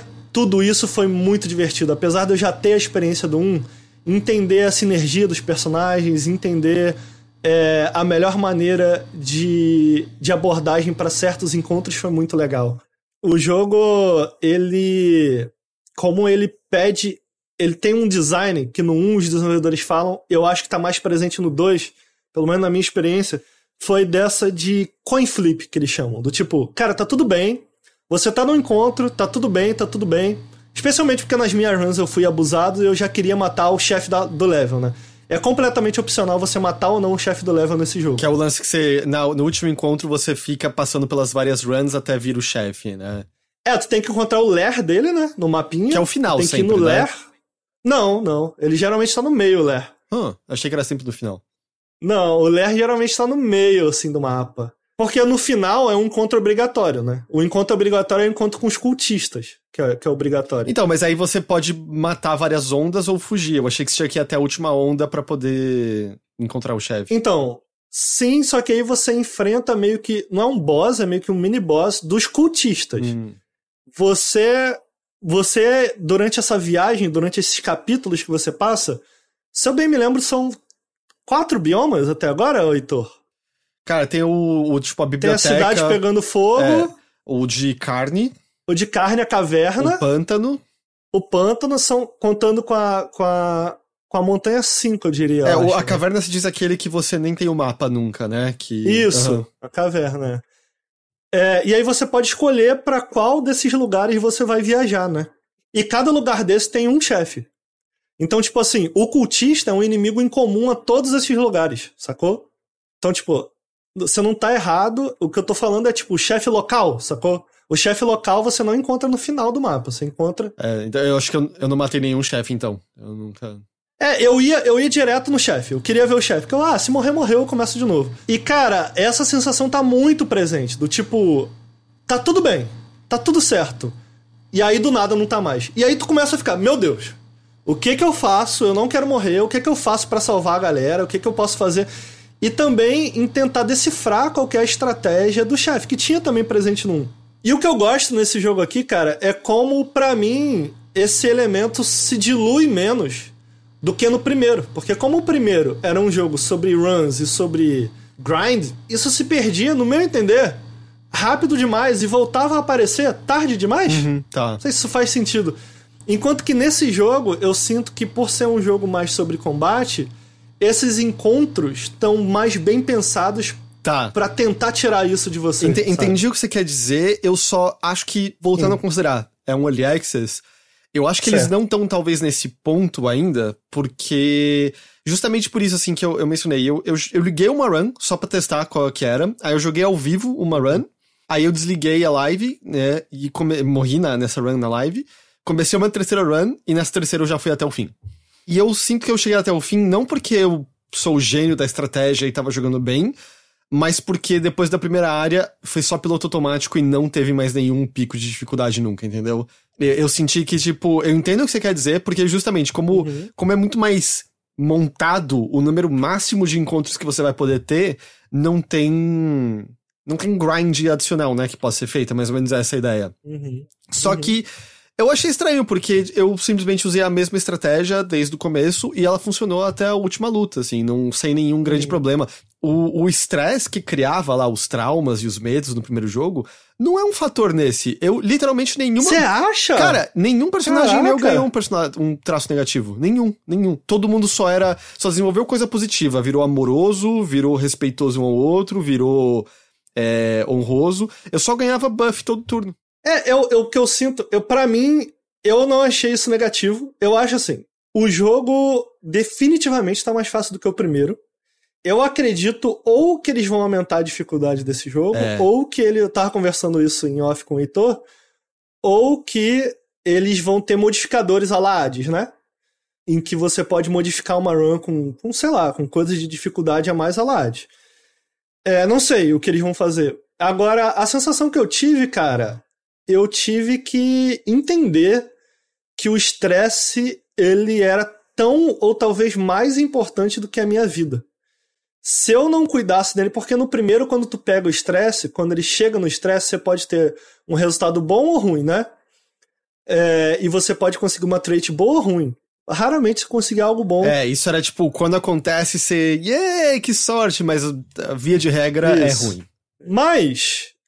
Aqui nesse jogo, cara, é uma mecânica que não existe no primeiro. Quando o seu estresse chega no máximo, o personagem tem o que o jogo chama de um breakdown, se eu bem me lembro.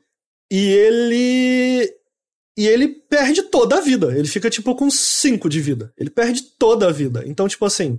Só que, nesse jogo, a vida dos personagens, ela se cura enquanto você tá explorando. Quando você tá fora de batalha, você se cura. No primeiro você não tinha isso. Não só você não tinha isso, como se você tomasse um dano de bleed ou de veneno, você continuava perdendo vida fora do combate. Então, tipo assim, como você pode curar a vida fora do combate e estresse, você não cura fora do combate, você só cura estresse dentro do combate, a não ser com alguns eventos aleatórios, curar um pouquinho ou perder um pouquinho, ou quando você termina uma área, né, como o Heitor disse. Gerenciar o estresse, eu achei muito mais importante. Eu não tive essa sensação do tipo assim, eu aprendi na porrada de que eu tinha que tomar muito cuidado com o meu estresse. Cara, eu tinha que estar o tempo inteiro pensando no estresse. Eu acho que isso, pra mim, criou uma dicotomia meio interessante, assim, do tipo, pô, cara, o que eu vou fazer aqui, velho? Porque se eu não curar, meu boneco morre. Mas se eu não curar o estresse, ele também morre. Então tinha situações em que meu boneco tava com vida inteira e eu já tava assim, ele tá com vida inteira, minto, ele tava na metade da vida, mas eu ficava, cara, eu não vou curar ele porque eu não tenho mais como curar o estresse inteiro dele. O estresse dele vai bater no máximo, não tenho o que eu fazer, porque esse é um inimigo que dá dano no meu estresse, não na minha vida. Então deixa ele se fuder, porque não adianta eu curar ele agora, sendo que o estresse dele tá muito alto, não tem o que fazer. Eu achei que criou estratégias interessantes. A minha experiência com RNG nesse jogo, com a parte de estresse, que eu gosto muito mais nesse do que no segundo, é de que tornou os encontros muito mais interessantes por conta disso. E que o RNG, se você deixar o teu estresse embora... Enquanto que no primeiro, eu sentia que o RNG... Eu sentia isso, ele tava sempre contra mim. Eu senti que eu posso, conseguindo controlar o meu estresse, eu posso ter uma mão a mais no RNG. Eu achei o RNG um pouco mais controlável. Eu posso usar o RNG ao meu favor, talvez seja isso que eu queira dizer. Então, tipo assim, de fato, quando eu controlei o meu estresse, quando eu aprendi como gerenciar bem o meu estresse, os meus personagens, eles passaram a ter sempre boas relações. O lance que eu acho que a gente discorda aí é que eu não achei isso ruim, necessariamente, sabe? É que eu achei que foi um elemento um pouco anulado. E tudo bem que pode ser uma coisa que eu acho que eles têm como ajustar, porque o que eu utilizei foi uma estratégia que o chat me ensinou quando eu joguei ao vivo, em que a primeira habilidade que eu aprimorei foi uma habilidade de buff da Witch Doctor, que você pode usar acho que a cada 3 turnos. E além de dar resistência a queimadura, veneno, sangramento, retira um ponto de estresse da equipe inteira. Depois que tá aprimorado. Então, eu deixava lá atrás a doutora e usava isso todas as vezes que podia, e o estresse não foi um fator. Até porque você pega tanto item pra curar estresse que quando você chega na estalagem... Cara, eu começava a nova run com todo mundo zerado de estresse, sabe? Então eu senti que, assim, no primeiro... Acho que essa não é a minha experiência all, assim. No primeiro, eu acho gostoso falhar no primeiro, que é você ver aquele, o desastre acontecendo, né? Em que, mano, tá tudo um lixo, isso é legal. E aí a pessoa tem um ataque nervoso... E ela vira cleptomaníaca e começa a roubar de todo mundo. E ela resolve que ela tem que andar na frente. E ela tá mó fraca e você não quer que ela ande na frente. E você vê, cara, tá tudo desmoronando aqui, tá tudo lixo. Eu não tive essa experiência no 2, sabe? E pode ser que eu dei muita sorte no RNG, sabe? Pode ser que simplesmente foi, ok. A equipe que eu venci foi o Mano do Escudo. Acho que é a Mina Bárbara, que tem uma lançona. É a ladra de túmulos. E também a run que eu finalizei, eu já tinha conseguido uma habilidade adicional dela que é muito boa, que ela consegue recuperar a vida no túmulo de inimigos. Cara, eu não sei como é que é. É, quando o inimigo morre, fica um túmulo dele, né, no chão. E aí essa habilidade, ela quebra o túmulo e recupera muita vida. Muito boa essa habilidade. E a médica lá no fundo. E aí eu só fui na estratégia assim, de tipo, os dois da frente só batiam, a ladra de túmulo envenenava e o médico buff e cura. E aí eu fui até o fim, tipo, sem... Ok, nada aconteceu. Ó, o que eu gosto que você falou e o que eu concordo é que...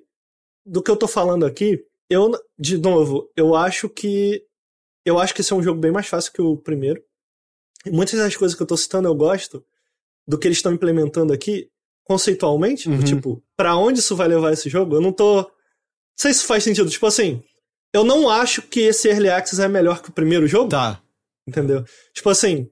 Eu gosto conceitualmente da direção que esse jogo tá indo, sacou? Então, tipo assim, esse rolê do estresse, por exemplo, uma vez que eu aprendi a controlar ele, deixou de existir dificuldade, sacou? Eu concordo com você, uma vez que eu aprendi. Então, tipo assim, esses coin flip que eu gosto tanto, que é o que os desenvolvedores falam que é o objetivo de design deles, chega uma hora que some, porque... Tu já entendeu os inimigos, tu tem uma sinergia tão boa ali com os teus personagens que tu sacou a parada e ela some. Eu acho que eles têm ajustes. Eu acho que eles têm muitos ajustes a fazer. O que eu quero dizer, na verdade, é que, tipo assim, eu gosto muito de, conceitualmente, do que eles estão fazendo aqui nessa continuação. E aí eu não sei se você concorda, tipo... Não, eu entendo. Eu entendo e acho que eu concordo, assim, porque eu não quero de maneira nenhuma soar que é meio... Joga fora isso aqui não vai funcionar. Só me parece que tem alguns ajustes grandes a serem feitos ainda nesse Early Access, porque... Eu concordo. Da maneira como tá, assim, tipo, a primeira vez lá quando eu tava jogando ao vivo, eu tava animadaço. Tipo, cara, tá muito legal. O jogo tá lindo, lindo, lindo, lindo. Lindo. Muito bem animado na cara. Porque, tipo, eles pegaram a estética da arte 2D do primeiro, mas transformaram em 3D e funciona muito bem. Eu gosto do clima. Eu acho que é um jogo que você quer jogar de fone de ouvido com o narrador. Apesar que eles têm que botar mais fala do narrador, que eu não aguento mais ouvir as mesmas coisas de novo e de novo. Só que... E aí eu tava super animado. Só que na terceira run, não é que eu senti que eu superei o jogo porque eu saquei e tive a estratégia vencedora. Pareceu que eu só... eu só tô fazendo uma coisa mais básica aqui e de repente eu entrei no piloto automático e venci. E aí, tipo, metade da run eu já tava sem emoção. Era só, vamos ver até onde eu vou aqui. Porque tipo, o tempo todo aquela sensação que eu tinha no primeiro que era... vai subir a dificuldade daqui a pouco. Vai ter um pico... Tô na ponta dos dedos, né? Vai ter um pico que vai me ferrar daqui a pouco. Certeza, certeza. E não foi. Foi uma linha reta. O último chefe desse primeiro capítulo, que é tudo que tem disponível no jogo, né, no momento, deu uma suada ali, porque o RNG pode te ferrar lindamente nele. Mas eu tinha uns itens que jogam todos os debuffs do inimigo, aquelas pedras cósmicas que explodem e dá sangramento, fogo e tal... e aí eu matei sem nem sequer morrer ninguém da minha equipe. E aí foi só, ué, acabou, sabe? Cadê? E aí eu fiquei, acho que um pouquinho sem emoção, sabe? No resto do tempo dele. Cara, eu gostei muito. Agora, isso que eu tô falando de, tipo, de olhar a parada conceitualmente foi porque eu joguei muito o Darkest Dungeon, como eu falei. Eu joguei mais ele em Early Access do que o final, né? E pra quem jogou aí, cara, a forma que esse jogo mudou no Early Access, pro bem ou pro mal, tem coisas que eu não gostei tanto, mas a forma como ele mudou e evoluiu foi muito enorme. Então, tipo assim, isso que você tá falando, eu lembro que no Early Access, do primeiro, inclusive foi algumas mecânicas que eles modificaram pra versão final, que foi essa de ter covinha quando tu mata e etc. Nesse jogo também você tem 5 rounds pra matar o inimigo, se tu não matar, tu não leva o loot dele. Dava pra tu, todos os combates, dava pra tu, tipo assim, ficar se defendendo, curar todo mundo, e aí ao longo do Early Access, eles foram encontrando balanceamento. Uhum. Por isso que eu, pessoalmente, quando eu fui pra parada, eu não tô tão preocupado do jogo tá perfeito, assim. Então, tipo assim, o que me anima nesse jogo, que eu gostei muito de jogar ele, primeiro, eu acho que o combate é bom, assim como o primeiro, eu guardo a base do combate é a mesma. E eu gosto muito da direção que eles estão levando, ainda que eu concorde que algumas coisas se perdem. Eu não sei se você concorda. Tipo, realmente, no primeiro eu criava alguma afeição aos personagens que eu tinha e alguns eu não queria perder. Isso some aqui, né? O boneco morreu, morreu, foda-se. Não tem problema nenhum. Não morreram os meus, eu não... Você é próprio pra caralho. Eu morri... Não, as minhas 3 primeiras... Minhas 3 ou 4 primeiras runs eu... me ferrei. Mas olha só, tu não foi no chefe. Vai no chefe, então. Eu nem sabia que eles existiam. Eu quero ver qual é disso. É porque assim, eu fiquei jogando, bem na verdade, eu fiquei jogando ao vivo. A maioria do jogo que eu joguei ao vivo. Então eu queria gerar entretenimento. Né? Então, tipo, eu assim, vi você rezando ao vivo, com a vela. Pra... Mas não adianta fingir que você não joga desse jeito quando você tá sozinho também. A gente sabe que você joga assim quando você tá sozinho. Não, aí eu ia assim, cara, eu tô na merda. Se eu estivesse jogando sozinho, eu não ia passar pelo chefe, porque eu já tava muito mal de vida. Mas como eu tô ao vivo, vamos lá no chefe, foda-se, vamos enfrentar o chefe. Então, tipo assim, teve isso nas minhas runs, teve isso, sacou? E foi muito divertido, ainda bem que eu fiz isso, porque, tipo assim, eu me diverti muito, me matando pra tentando ficar vivo, tentando chegar no chefe, foi muito legal. Então tem isso a se considerar. E eu acho que a minha parada com esse jogo, e eu tenho certeza que, o jogo vai... Os desenvolvedores falaram que eles vão ficar pelo menos 1 ano, né? A mais no Early Access, assim como foi o primeiro ficou 11 meses, se eu bem me lembro. Eles pretendem ficar pelo menos 1 ano, então, cara, eu acho que vai ter muito ajuste a ser feito. E o que eu gostei é do tipo assim, eu acho que o que eles adicionaram, o que eles trouxeram de novo pro Darkest Dungeon 2, me empolga muito, porque eu já acho que a base do jogo, não sei se você concorda, eu gosto da base, eu gosto desse novo formato, acho até que eu gosto mais do que o primeiro, do tipo... de você ser uma run a la Hades, entre aspas, a la Hades, Lady Spire, porque ele abandona o que eu não gostava no outro jogo e foca exatamente no que eu gosto. Eu gosto desse design de coin flip deles, eu acho que tem que melhorar, eu acho que o jogo tá mais fácil, eu acho sim que o jogo precisa ficar mais difícil, eu acho que tem melhorias a serem feitas, eu acho que eles têm que trazer essa tensão a mais no combate. Concordo, eu não consigo discordar de nada do que você falou, sacou? Eu acho que eu me animo mais pro futuro desse jogo do que se ele viesse exatamente como o primeiro veio, sabe? Sim, tipo, porque o primeiro tá lá. Vamos fazer o primeiro... Exato. Vamos fazer o primeiro maior e melhor, sabe? Ainda que eu ache e sinto falta de certos elementos que somem do primeiro e que eu acho que eram legais, como esse elemento de você criar o personagem, ainda que eu acho que a gente passasse muito tempo gerenciando a casinha... Eu acho que eu toparia algum gerenciamento. Eu acho que... Eu sinto falta. Acho que é possível encaixar. Eu sinto falta de gerenciamento. Você não acha que é possível encaixar, não, amigo? Do tipo... Porque entre os capítulos você para no hotel. E se a tua carroça você montasse meio que acampamento? Você pudesse ir melhorando o acampamento? Eu acho que dá. Eu não sei o que eles vão fazer. Acho que é possível ainda encaixar lá. Assim, eu acho que, no geral, quando eu joguei o Early Access do 1 a primeira vez, eu saí mais animado dele do que eu saí jogando esse primeiro Early Access do 2. Mas claro, eles podem ajustar muita coisa e vai saber. Às vezes tem mínimos ajustes que eles fazem no combate que já deixa mais um pouco opressor, mais emocionante. Não dá pra bater martelo num jogo que tá dizendo claramente não tá finalizado, certo? Não... Tem coisas que eu gosto em que você pode até mudar o nome dos personagens, mas eles são personagens mais fixos, né? Você até aludiu a isso mais cedo quando você mencionou que ele era mais narrativo, em que você tem... acho que são igrejas que você para... Em que os personagens podem... Você pode aprender um pouco mais da história dos personagens. E é isso que libera novas habilidades pra eles. Que libera em definitivo. Mesmo que você morra, quando você começa o jogo de novo, tem essa habilidade lá pra sempre. E é bem interessante como ele usa gameplay pra explorar isso. Por exemplo, o cara do... o Man at Arms. Não tá traduzido o jogo ainda, tá? A história dele é como ele era um líder muito ruim. Ele era um general muito ruim, assim. E o que você joga dele é uma luta impossível de ser vencida, praticamente. Praticamente não. Eu acho que é literalmente impossível de ser vencida. Em que todos os soldados dele vão à morte. E aí você libera uma nova habilidade dele. Então você vai aprendendo um pouquinho mais sobre essas figuras. Isso eu gosto. Tô curioso como vai ser a história maior, exatamente, né? Qual vai ser a desculpa pra você voltar pra montanha várias vezes? Não entendi o parar de capítulo também, de como isso vai funcionar. Porque até agora tem só o capítulo 1, né? E eu fiquei, o que é o capítulo 2? E assim, esse primeiro capítulo é... Você, jogador, é uma figura, né, que não tá acompanhando esses heróis, mas não tá ali presente. E você recebe a carta de um outro amigo acadêmico seu dizendo que nossos estudos estavam certos e o planeta saiu do eixo, né? É mais ou menos isso que ele fala. E quando o planeta sai do eixo... Cara, dá merda geral, os mortos caminham sobre a terra, demônios aparecem, um culto surge e sei lá mais o quê. Mas você não gostou, amigo? Você não gostou ou você achou assim, achei razoável? Não, eu não desgostei. Uhum. Eu gostei, mas eu acho que muito rapidamente eu senti ele perder um pouquinho o gás. Eu fiquei, uhum. Eu já vi mais ou menos o que tem pra ser visto aqui, sabe? Não parecia que tinha muito mais profundidade além disso, foi a sensação que eu tive.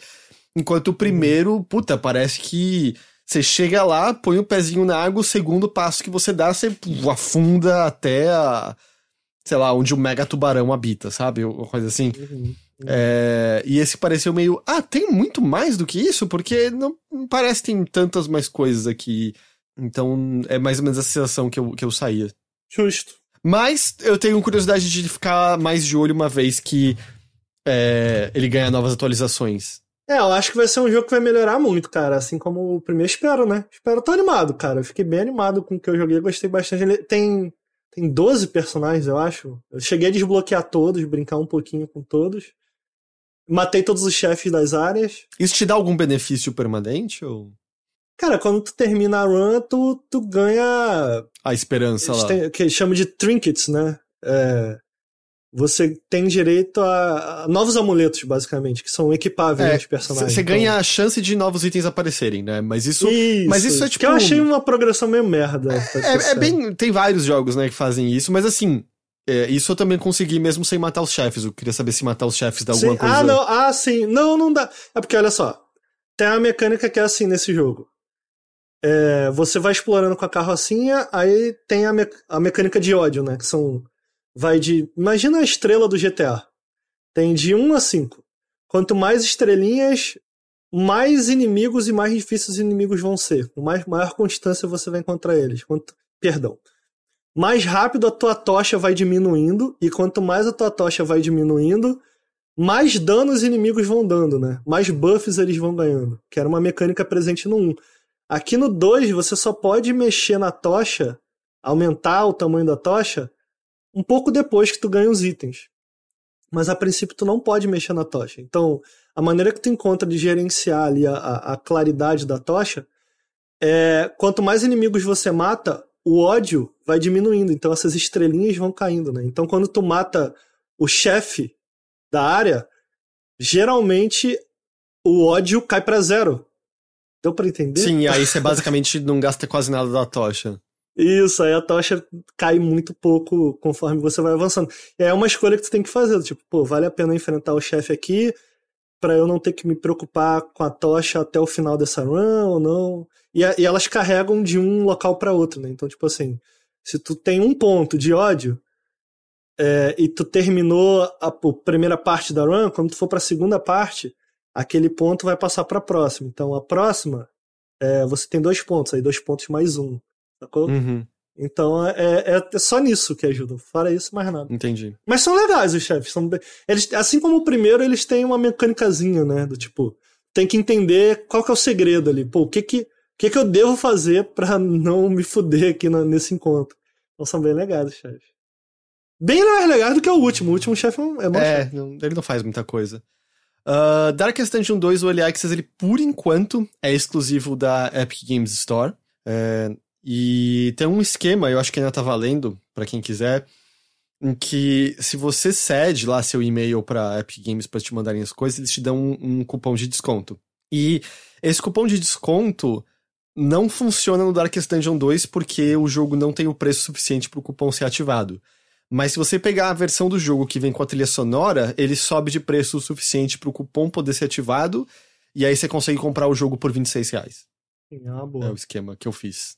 Você tá vivo, Rick? Tô aqui, eu tava lendo sobre um jogo do Tinder. Tipo, um jogo meio true crime dentro do Tinder, assim, tipo, um negócio completamente surreal. E envolvendo justamente relacionamentos, mas também sendo um jogo de mistério, onde você tem que descobrir quem que é o suspeito. E você pode ser considerado um suspeito. Tipo, é um negócio muito louco. Ai, o 2021, né? Sempre nos surpreendendo. O nosso tempo já tá chegando aqui ao fim. Eu só queria mencionar muito, muito brevemente, apesar de que eu acho que muita gente já tem uma noção bem clara do que o jogo é por conta da demo dele, que é o Unpacking. Saiu, acho que foi essa semana que saiu a versão final. Ah, eu sei qual que é isso. Se pá, ontem ou anteontem, faz bem pouco tempo. Cara, ele é uma delicinha, mas bem o que já parecia que era mesmo através da demo.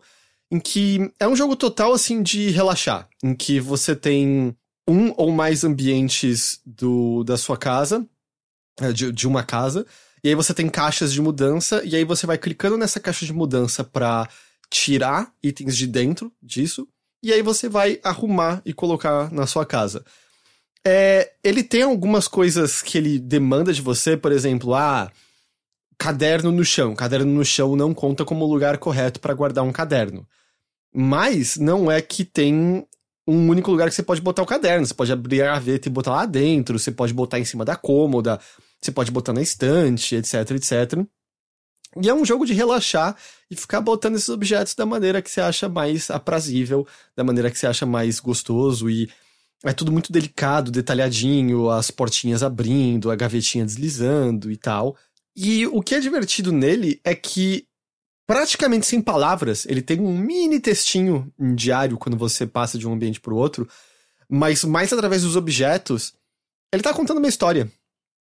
Você começa num quarto de criança com objetos de criança e vê os brinquedos que essa criança tem e começa a ver os interesses dela.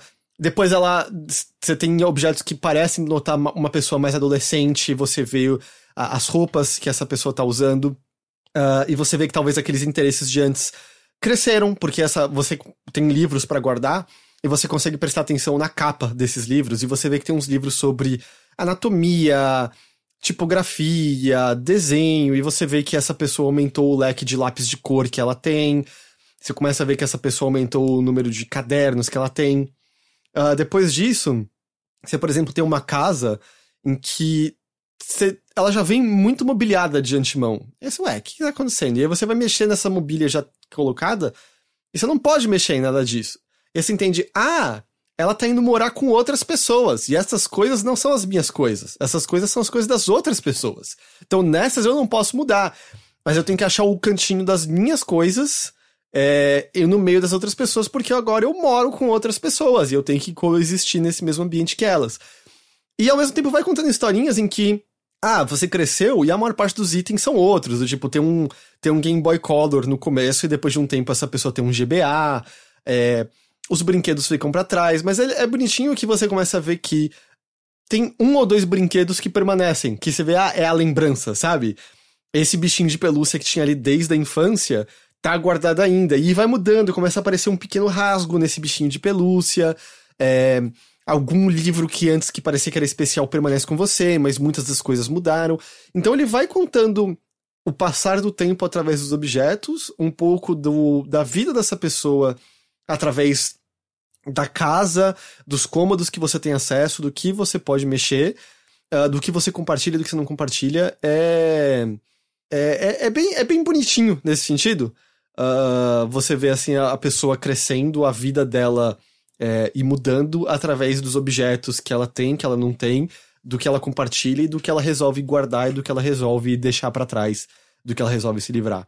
É literalmente só isso, você clica no objeto, coloca nos lugares, alguns interagem de maneira mais legal com outros, então tipo, a toalha, você pode deixar a toalha dobrada no armário, mas pode deixar a toalha pendurada no gancho, você pode dobrar suas calças, pode pendurar suas calças, você pode fazer a gaveta de cueca e a gaveta de sutiã, mas você pode misturar tudo na mesma gaveta, pode deixar a Maricondo louca da vida com o que você tá fazendo, enfim, a escolha é sua, não tem nenhuma grande correta ou incorreta. Eu acho até bonitinho que depois de um tempo você...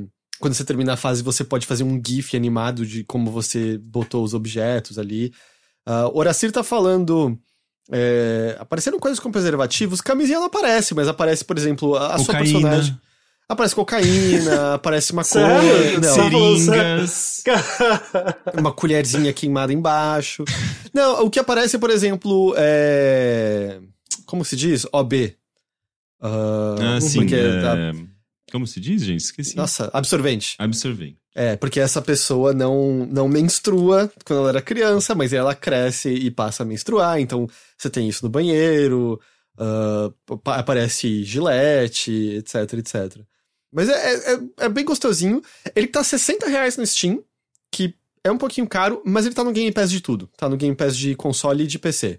A pixel art é muito lindinha, mas muita gente lembra do Rabo Hotel quando vê o jogo. Ah, o que diz alguma coisa, né? Rabo Hotel era bonitinho mesmo. Era bonitinho, né? É, pois é. Putz, botou papel higiênico no chão. Não, véio. É que você põe... Às vezes você põe no chão pra poder organizar em outros lugares. Ah, mas vai respingar o xixi ali...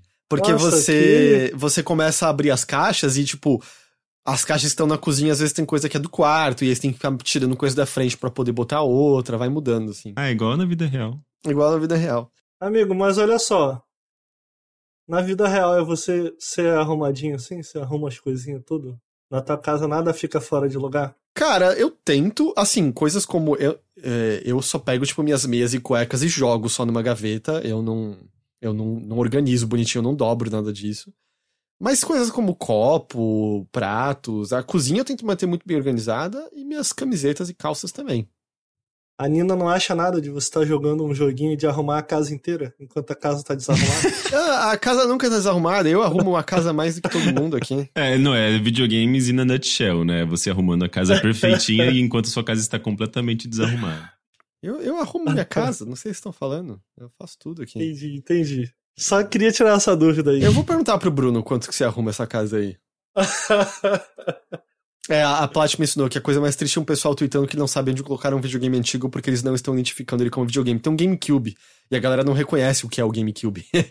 É o fogãozinho da Barbie. Caraca! Mas eu acho que isso diz mais sobre o GameCube, sabe? Se fosse um Super Nintendo, todo mundo saberia o que era. É que o GameCube é um cubo roxo, sabe? Mas é isso, é um jogo gostosinho. Eu acho que o Early Access é a maneira de você jogá-lo. E aí tem uma... Early Access? O Early Access. O Game Pass é o jeito Game de Pass. Você... Nossa, Early Access do Unpacking. Você fica, nossa, qual que é o roadmap de Unpacking? O que eles estão implementando? Novos sistemas. Vai botar mais pratos, mais colheres... Mas olha só, você terminou? Ainda não, né? Não. Você não sabe se é longo, se é curto. Imaginar que é curto. Olha, né? A pessoa que eu tô controlando claramente já é uma pessoa adulta nesse momento, assim. Tem sistema de combate? Ela tá louca. Porra, mas aí ela morre? Tu organiza o caixão no final? Como é que é? Olha, eu acho que vai mais ou menos até a morte dessa pessoa. É o que eu presumo, assim. Uhum. Tipo, eu acho que vai ter objetos indicando que é uma pessoa velhinha num quarto e que tem outras pessoas ali com ela. Entendi. Eu presumo que seria isso, a jornada de todo mundo.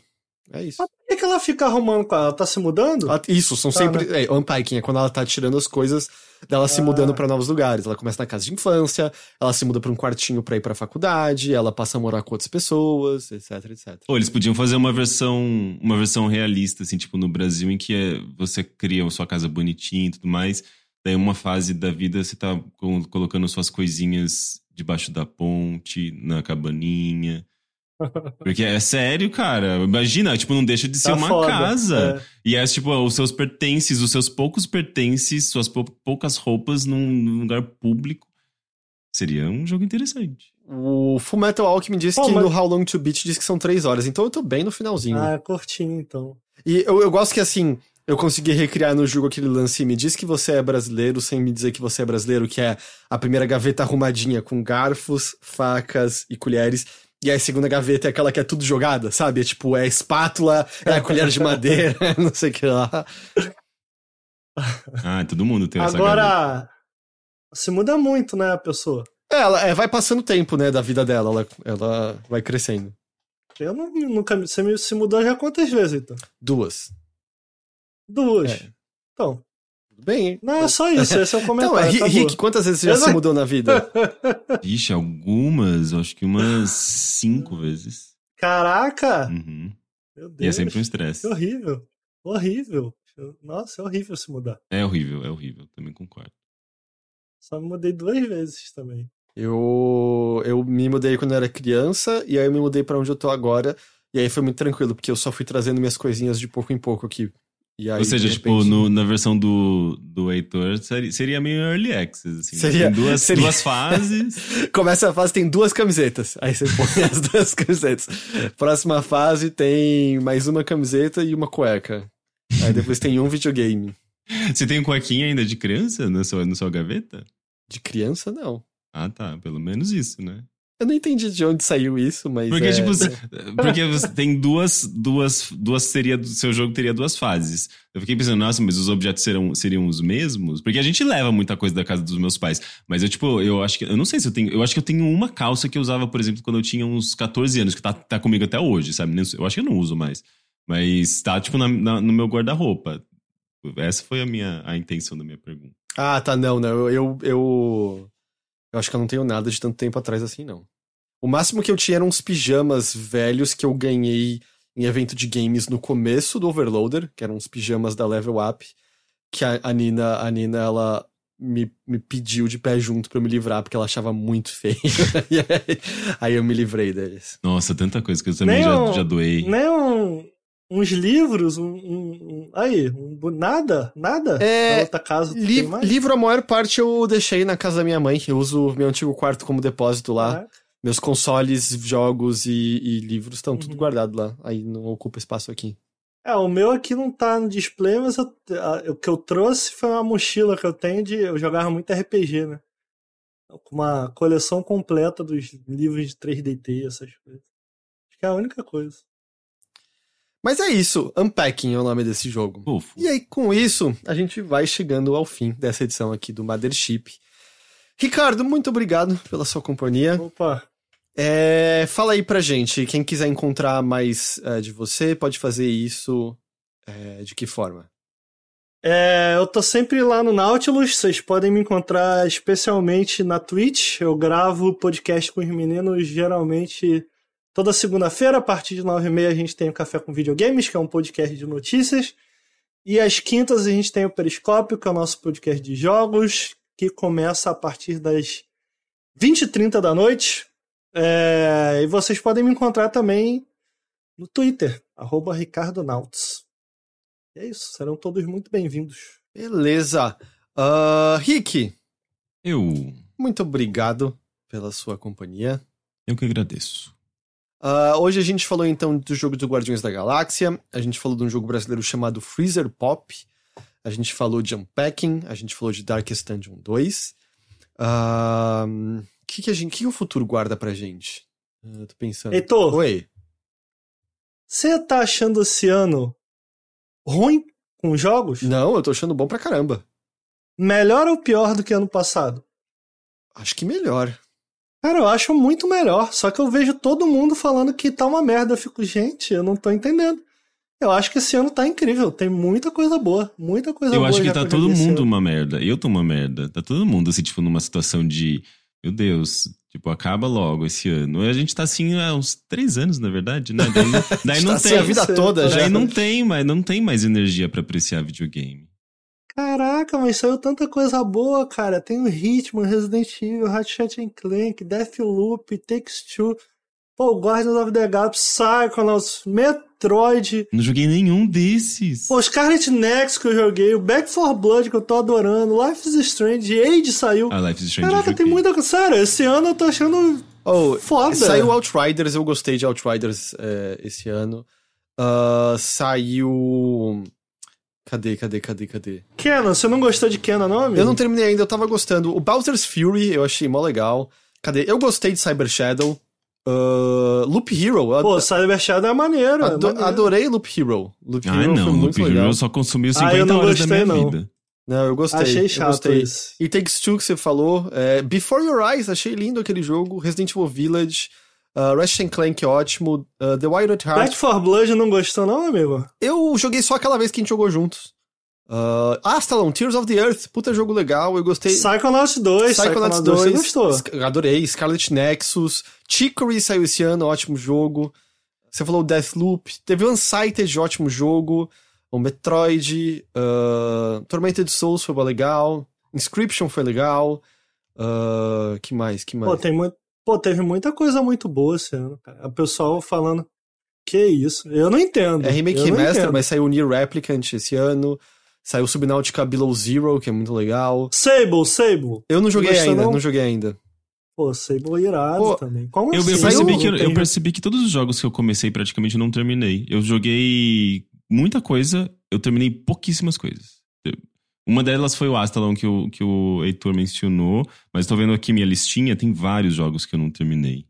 Saiu o Dodgeball Academia, saiu... É verdade. Saiu... É que eu não terminei também.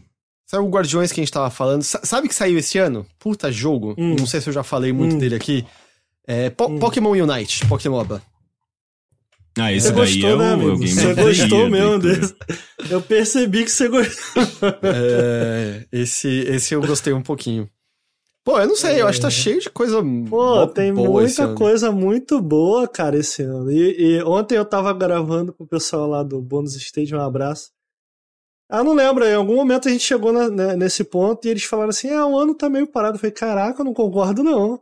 Eu vejo muita gente achando assim que o ano tá muito parado, eu acho que eu discordo pra caramba. Então, o Gamer de Esquerda mencionou, e eu concordo com ele, eu acho que é o mesmo motivo que muita gente falou que achou o ano passado ruim também, que é pra AAA, se é só isso que você gosta, aí vai parecer mais fraco mesmo no geral.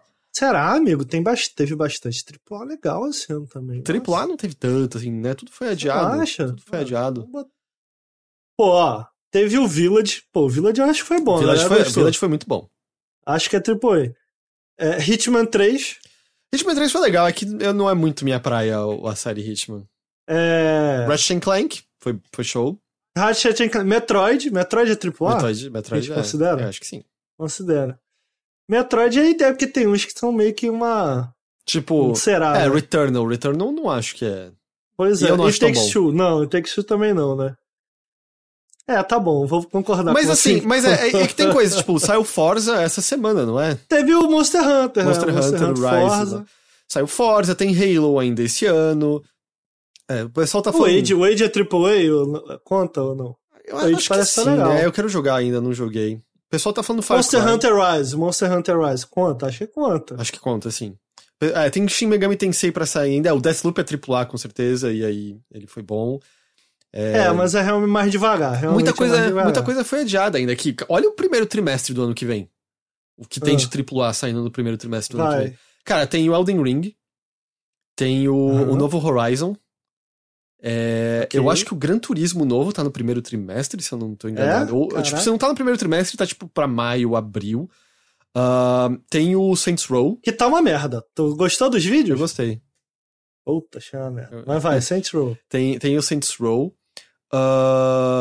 Que mais que tinha? Agora eu não tô lembrando, o chat pode me ajudar. Pô, já falei várias coisas que tá tipo em 3 meses só ali. Sim. Não, vai ser pesado. Sabe o que tem no primeiro trimestre também, amigo, do ano? O patch de Cyberpunk 2077 aí. Vai vir pesado. O pessoal tá falando primeiro trimestre o Zelda Breath of the Wild 2, eu não acho que sai no primeiro trimestre, não. Ricardo, eu vou ignorar tudo que você falou sobre o Cyberpunk. Você terminou também, não terminou? Terminei. É ruim, essa é real. Não, que isso, final maneiro demais, cara. Pô, gente, Cyberpunk é maneiro. Só pra dizer uma coisa, o Heitor já tava encerrando. Vocês estão falando de Horizon? De que vocês estão falando? Que eu já me perdi? Cyberpunk 2077. Desculpa, eu tomo a culpa pra mim. Eu tenho reunião às 3 horas, daqui a pouco tem que almoçar. Desculpa. Esse podcast vai embora, vai virar um podcast de jogabilidade. É porque eu... O Heitor, ele decidiu conversar comigo. O Lucas só fala, cala a boca, Ricardo, acabou o podcast. O Heitor, ele foi conversando. Tem Starfield ano que vem. Cara, eu fiz o mesmo final que você no Cyberpunk, da como é o nome dela? Da Monado lá? Como... Que isso, muito bom esse final. Eu gosto do final, mas o jogo é um jogo medíocre, é isso. Mas vai vir o patch e vai arrumar tudo. Cara, o que tem que arrumar é um novo design naquele jogo, eles têm que mudar. Mas vai vir pesado, Heitor, acredita, pô. Viu o Ted Lasso, não, pô? Nunca vi Ted Lasso. Tá dando mole, se tu ver, tu vai gostar mais de Cyberpunk. Pô, então eu não quero ver. Eu terminei uma vez, eu joguei, é um jogo medíocre, é isso, não tem muito mistério. O dia que eles arrumarem todos os bugs, ainda vai ser um jogo medíocre. Heitor, oi. Pra gente terminar, amigo, vamos, pô, a gente podia... Se não, esse ano eu acho que vai ser difícil, mas o mais cedo possível aí, pô, gravar um negócio junto, pô, uma saudade. Vamos, mas... Não é de jogar. Não, ele quer dizer fisicamente presente. Fisicamente. Entendi. Mas jogar mais coisas, né, assim, porque tá foda, eu tô chamando um Fernando Muccioli pra jogar Mario Party comigo, tem 5 dias. Fernando Muccioli sumariamente ignorado. Chamei o Lucas 1 milhão de vezes pra jogar Alien junto, sumariamente ignorado. Consegui jogar o Back 4 Blood com você, mas preciso arranjar mais pessoas. Que eu chamo o Six pra jogar. Six me ignora também o tempo todo. É complicado, ninguém quer jogar nada comigo. Eu tenho saudades de ir pra São Paulo bater boca. Bater boca não, que eu não faço isso. Mas pedir educadamente pra moça retirar o ovo da minha comida. Eu tô implicar com isso, pô, que isso. Tem que marcar aí. Beleza, vamos nessa então. Ricardo, muito obrigado. Valeu. Rick, muito obrigado também. Muito obrigado. A todos que nos acompanharam e nos ouviram por essa edição, a gente agradece demais a companhia e a audiência de vocês. A gente espera que vocês tenham gostado e a gente vai se ver de novo na semana que vem em mais uma edição do Mothership. Até lá. Tchau. Tchau.